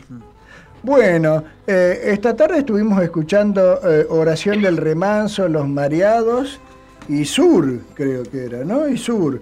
Eh, los tres temas interpretados por Beatriz Batista, que esta tarde en Historias de aquí en la radio de la Universidad Nacional de Avellaneda está con nosotros. ¿Cómo estás, Beatriz? Buenas tardes. Hola, buenas tardes, eh, un placer. eh. Qué lindo que, ¿Qué tal? eh, ¿Qué tal, que sonó que sonó la oración del remanso. Siempre te escuché interpretar tangos, y pero en esta ocasión eh, interpretaste esta oración del remanso, que es un clásico, ¿no? De Jorge van der Mole. Sí, sí, sí, hermoso, hermosa canción. La verdad que, bueno, fue como un poco para, para mm, digamos, eh, probar también con algo que a uno, a mí me gusta particularmente, me gusta mucho y bueno, eh, agregamos, digamos, a la grabación de, de algunos temas algo distinto al tango, ¿no? Pero, este, bueno, me alegra que les haya gustado. Sí, a mí particularmente me sorprendió gratamente eh, porque es un clásico y lo ha grabado muchísima gente, lo graban la mayoría, ¿no? sí, Sí. sí. ¿Tenés otro, otro de, de folclore, otros temas grabados también? Eh, sí, tengo algún otro de folclore, como por ejemplo, ay, espera que ahora no me viene. Este, sí, tengo, tengo otros temas. eh, por ejemplo, Samba de Amor en Vuelo, Ah, eh, sí. es una de ellas. Mm. Este, ¿Qué más era? Eh, Samba para Olvidar. Sí. Bueno, nos vienen algunas, es como que para, para poder este, también incluso cuando uno canta así en vivo, eh, bueno, este, matizar un poquito, ¿no? Claro. Decir, que haya también de, de- de- de nuestra música, ¿no? Que Claro. es tan linda, tan hermosa. O sea que en las actuaciones en vivo tam- interpretás un poco de tango y un poco de folclore. Sí, un poco de tango, un poco de folclore, a veces algo de melódico también Sí. que se pueda sumar. Mm. Y bueno, este, pero fundamentalmente el tango, ¿no? Eso es lo, Claro. lo que me gusta que, que tal vez que se me identifique con eso, porque bueno, es, es lo que elegí para, lo que se me orientó y, y- y elegí para interpretar, ¿no? Claro. Eh, mayormente, que me preparo con eso. Pero bueno, estas canciones es como que llegan al alma, son clásicos, ahí tienen mucha, muchas eh, variadas interpretaciones y la verdad que bueno, fue un poco un desafío, ¿no? Con todo respeto por la gente que es de, de esos lugares y bueno, hay que este, hacerlo con como como yo desde mi lugar, desde acá Buenos Aires, pero hay que con- conocer ese lugar y saber cómo ellos lo cantan, ¿no? Este, es este, que tener mucho respeto, mucho cuidado, ¿no? Claro. Al interpretar estos temas. Sí. Eh, Beatriz, estás, eh, eh, estás grabando. Eh, sí, tuve, hace poquito este, pude estar en el CMA, eh, se me dio la oportunidad de, de grabar otros tangos que agregué al repertorio, como por ejemplo el tango 1, este, con eh, pistas de, por ejemplo, que me ha, fac- yo eh, traté de, de hacerlas con Norberto Bogel, trío, y este, bueno, y ahí poder interpretar este tema, este tango tan lindo, ¿no? De Discépolo y, y Mariano Mores. Este y algunos otros temas también y bueno la verdad que fue fue muy muy lindo porque mm, no es fácil. Primero que es carísimo grabar y acá tenemos en Avellaneda esta oportunidad que nos dan. La verdad que, que es maravilloso un lugar este tan tan completo y de tanta calidad para grabar no Claro. eh, y bueno, al, al tener esa suerte, la verdad que me siento muy muy afortunada, eh, poder, bueno, difundirlo de alguna manera, ¿no? A través de YouTube o, bueno, cuando hago algún show en vivo, este, también lo comento eso, ¿no? Claro. Eh, Beatriz, está Maximino López, mi compañero de ruta eh, de literarias y culturales, eh, que te quiere preguntar. ¿Qué tal, Beatriz? Un gusto, la verdad que... Oh, hola, hola, un gusto también, ¿eh? Felicitaciones, la verdad que hermosas tus canciones y, y lo que transmitís. Bueno, gracias. Quería preguntarte si notás que hay un, un- un vuelco o una vuelta al tango eh, en mayor cantidad de gente o en los jóvenes. Sí, yo, ¿Mm? la verdad que sí. Eh, yo noto eso, hay como una necesidad de, de, de los jóvenes, lo veo mucho eso, y de, de, buscar esto del tango, ¿no? De las nuevas Mm. interpretaciones, de buscar estilos en el tango, de no encerrarse en, como, como lo Mm. conocemos, ¿no? Es decir, también un poco abrirse a nuevas interpretaciones y nuevas formas de cantar el tango. Yo particularmente opino así, Mm. eh, y me gusta esa búsqueda que hay, eh, porque tiene que ver con nuestra cultura, ¿no? No podemos perder esa, esa identidad Sí. eh, que, que me parece que tiene que seguir y crecer, ¿no? Ojalá, ojalá que se siga dando y bueno, este es maravilloso.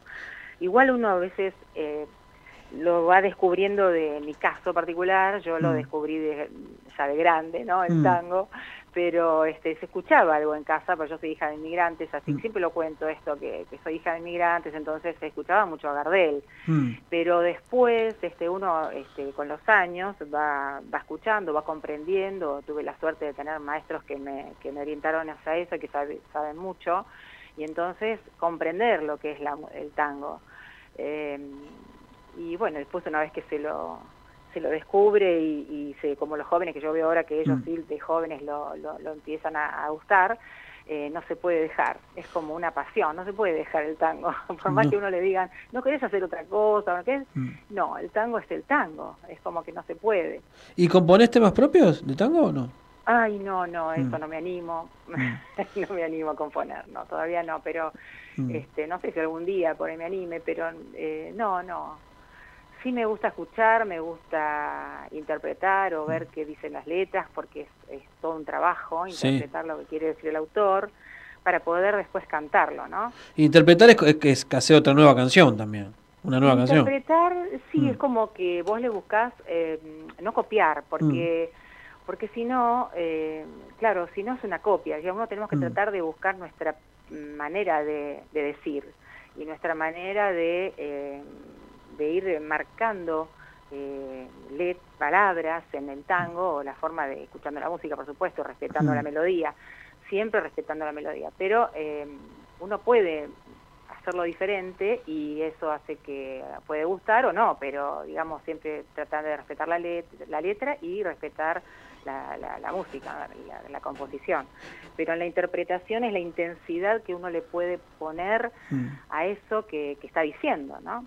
Que son todas historias, generalmente el tango habla del desamor, pero, ¿no? Este, Sí, sí, sí. El porcentaje de, interpreta- de interpretación es importantísimo en el tango. Sí, sí, sí, ¿No? sí. A mí me gusta mucho, por ejemplo, yo, yo la sigo mucho a María Graña, Mm. me encanta ella como, como lo interpreta, la fuerza que le pone. Bueno, eso es difícil porque algunos son estilos en el tango, hay distintos estilos, entonces, Mm. eh, bueno, eh, algunos son más arrabaleros, otros tienen Mm. más al- tiran más al tango canción, que es mi caso, eh, otros le ponen mucha fuerza y bueno, y, y otros a lo mejor lo van interpretando desde la melancolía o desde el dolor o desde, bueno, Mm. eh, se le va buscando. ¿Incursionás o incursionaste en algún otro estilo también de, de música? Eh, mm, sí, por ejemplo, el melódico es, Mm. digamos, lo que más naturalmente tal vez me, me salía, ¿no? Cuando uno quería cantar. Mm. Eh, y después un poco en el folclore es, es lo que me voy animando, ¿no? Mm. Eh, pero no tanto. Pero sí Mm. me gusta, me gusta mucho. Y, y bueno, eh, así que en eso. Menos que el tango, pero pero pero voy tratando también. La- el melódico y las baladas me da la sensación que tendría que volver un poco más lo que era antes el café concert, ¿no? Para escuchar Y- ese tipo de música, ¿no? Me parece que hay menos. O, o me parece a mí, no sé. Puede ser, Mm. eh, no sabría decirte, Mm. pero puede ser. Sí, sí. Eh, Lo que pasa es que, bueno, lo- el, esti- la- los, eh, el estilo o, o- u otro tipo de, de- de géneros también en la canción tienen que ver con la personalidad de uno. Mm. Yo, yo siempre pienso que tiene que ver con eso. Eh, hoy se habla mucho también de la actuación, ¿no? O sea, el canto unido a, a- a la actuación, y, pero bueno, eso dependerá mucho de la forma de ser, de cómo uno fue educado, cómo puede, puede abrirse eh, Sí. a, a- estas, eh, a estos desafíos, ¿no? Que Sí. tiene la música. Es como a veces los libros, como decía Borges, si hay un libro que no te gusta, no, no tenés que obligarte a leerlo. Con una canción es lo mismo. Si no lo, si no, No. sentís esa canción, no la canté porque. No, no, ¿No? y no se puede cantar, ¿eh? y no se puede, incluso ay, me ha Mm. pasado que yo, si me dicen, canta este tema, y no Mm. puedo aprenderlo, no, no, no, me, queda, no me queda o no me queda, la- es como que me tiene que gustar, tiene Ah. que pasar, eh, que me tiene que llegar, Claro. ¿no? De alguna manera y para yo después poder trabajarlo. Eh, pero bueno, es tan Eso es- amplio esto que Sí, ¿no? sí, y cada y persona, personal. claro. Beatriz, ¿cómo haces para elegir el repertorio? Bueno, mm, primero es como que mm, le pregunto a mis maestros, ¿no? Es como que si yo tengo confianza en alguien, como por ejemplo yo, mi primer maestro que me orienta en el tango fue Roberto Letieri, eh, él eh, siempre me aconsejaba, estos temas podrían irte muy bien, ¿no? Cómo lo podrías hacer, por mi forma de cantar. Entonces, eh, bueno, yo los iba escuchando y algún otro por ahí que lo escucho y, y- y digo, quiero cantar este tema porque me, me encanta, lo escuché y, y- y lo quiero hacer. Pero si no, muchas veces también es este como que me escucho la orientación de, de alguien que sabe, ¿no? Y me dice, este tema te puede quedar muy bien, escuchalo, y ahí veo si me gusta y trato de, de cantarlo, ¿no? O descubrir historias también, porque dentro del tango, este, por ejemplo, las historias que se cuentan, algunas llegan más que otras, o por ahí porque uno los relaciona con algún, algo vivido, ¿no? Entonces uno ahí lo puede, también tiene que ver con eso de que uno va sintiendo. Y a la hora de escuchar eh, música, ¿sos del formato físico tradicional o te escuchás también en Spotify, YouTube? Eh, yo soy, no, no, de- eh, por ejemplo YouTube sí, mucho, Mm. o este, Spotify también, sí, Mm. sí, en algún momento escuchado, no tanto. eh, Mm. Y después me gustan mucho los, eh, lo- todo lo que es video, esas cosas o sea, audiovisuales, esa- ese tipo de cosas me, ¿Vinilos? me gustan. Eh, poco. poco, la No verdad. te digo cassette porque ya nos pero vamos. dicen que es mejor calidad, ¿no? Porque, bueno, Mm. este, sí, yo me acuerdo de chica, pero Mm. la calidad que debe tener, ¿no? El sonido.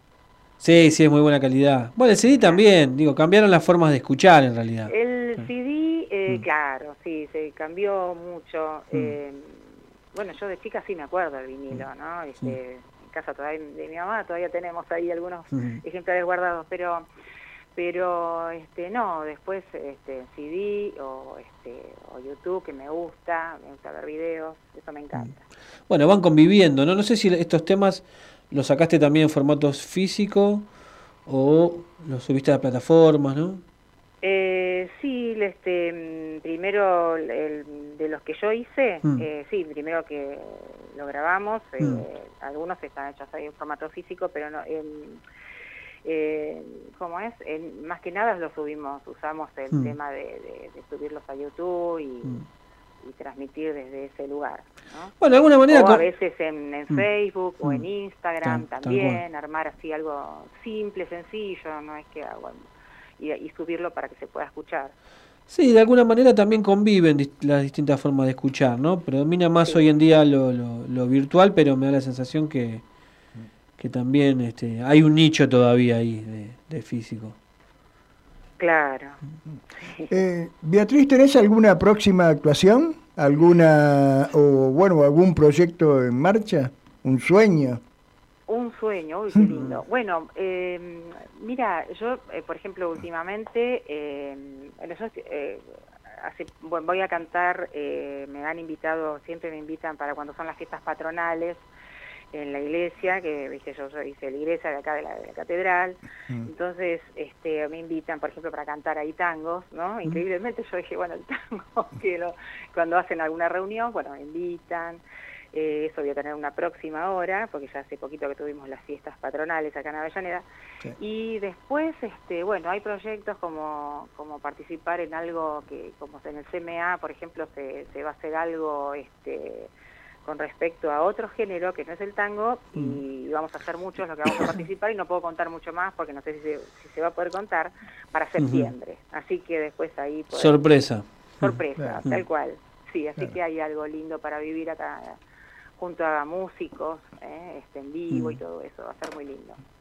Eh, y después, bueno, no, lo que se lo que se vaya dando, lo que va surgiendo a veces en, o alguna fiesta privada o, este, bueno, eh, todavía algo más concreto, no, no como para como para mm, a shows en, en algún lugar que se pueda invitar. No, y que te sigan en las redes, ¿no? Eso sí, Mm. eso sí, me pueden seguir en las redes, este, bueno, y este, Eh, ¿Qué redes? ¿Facebook? Instagram. Facebook, Instagram con mi nombre, Beatri- a- arroba Beatriz, Batista Beatriz en Instagram y en Facebook Beatriz Batista, doble T al principio porque bueno, si no no me encuentran, mm, Batista, doble T al principio y, eh, y ahí sí, ahí subo también, o YouTube, ¿no? También lo mismo en YouTube, que es donde ahí sí están este, mis, mis temas este, interpretados y, y bueno, ahí. Y a disfrutar. Por ahora, y a disfrutar si, si les gusta, Sí. bienvenidos sean. Bueno, eh, Beatriz, eh, un gusto charlar eh, con vos como siempre. Un saludo a Héctor. Cómo no, eh, gracias. que es Sí, el marido, que está eh, siempre al- que al está pie siempre de- al pie siempre del cañón y atento sí. a toda tan gentil como siempre y además es bueno porque cumple el mismo años el mismo día que yo. Ah, así que sí. así que Me voy a que- acordar, me voy a eh, acordar, no, ¿eh? él sabe, él sabe, él sabe. Ah, él bueno, sabe. bueno. Así que bueno, eh, un saludo grande y bueno, que sigan por este camino de la música que es tan apasionante. Gracias, Gracias. gracias a ustedes por difundir, por todo esto. La verdad que una generosidad muy grande de, de- de llamarnos y decir, bueno, de hacernos conocer. Claro. Muchas gracias. Bueno, ¿eh? gracias a vos Gracias. Y, y hasta Y pronto. felicitaciones. Gracias. eh. Beatriz Batista, eh, cantora de tango, esta tarde en Historias de aquí, en la radio pública universitaria de la Universidad Nacional de Avellaneda. Creo que ya nos vamos, ¿no? Faltan. Ya nos vamos. Bueno, ya, mira, nos están haciendo así para el lado de la puerta. Sí. ¿Tenés algún aviso parroquial? Eh, no. ¿Vas a estar leyendo alguna en algún lugar? Eh, esta semana no. eh, la- bueno, voy a estar seguro pasando por la Feria del Libro de Avellaneda en septiembre. Eh, no, este fin de semana no. Este, por ahora no. No, no tengo pensado a ningún evento de lectura, pero viste, a veces algunas cosas salen espontáneamente y yo ya no puedo avisar, pero Claro. Sí, Bueno. siempre, siempre aparece algo.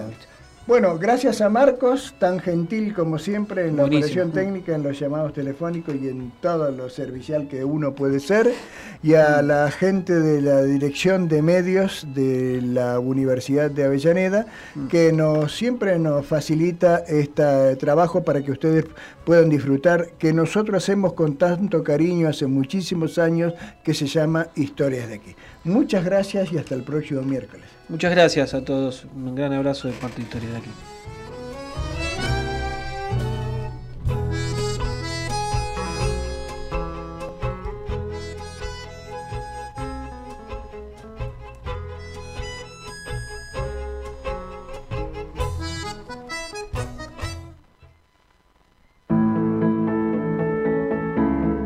Radio UNDAB. La voz de la comunidad universitaria de Avellaneda. radioundab.edu.ar. Escúchala.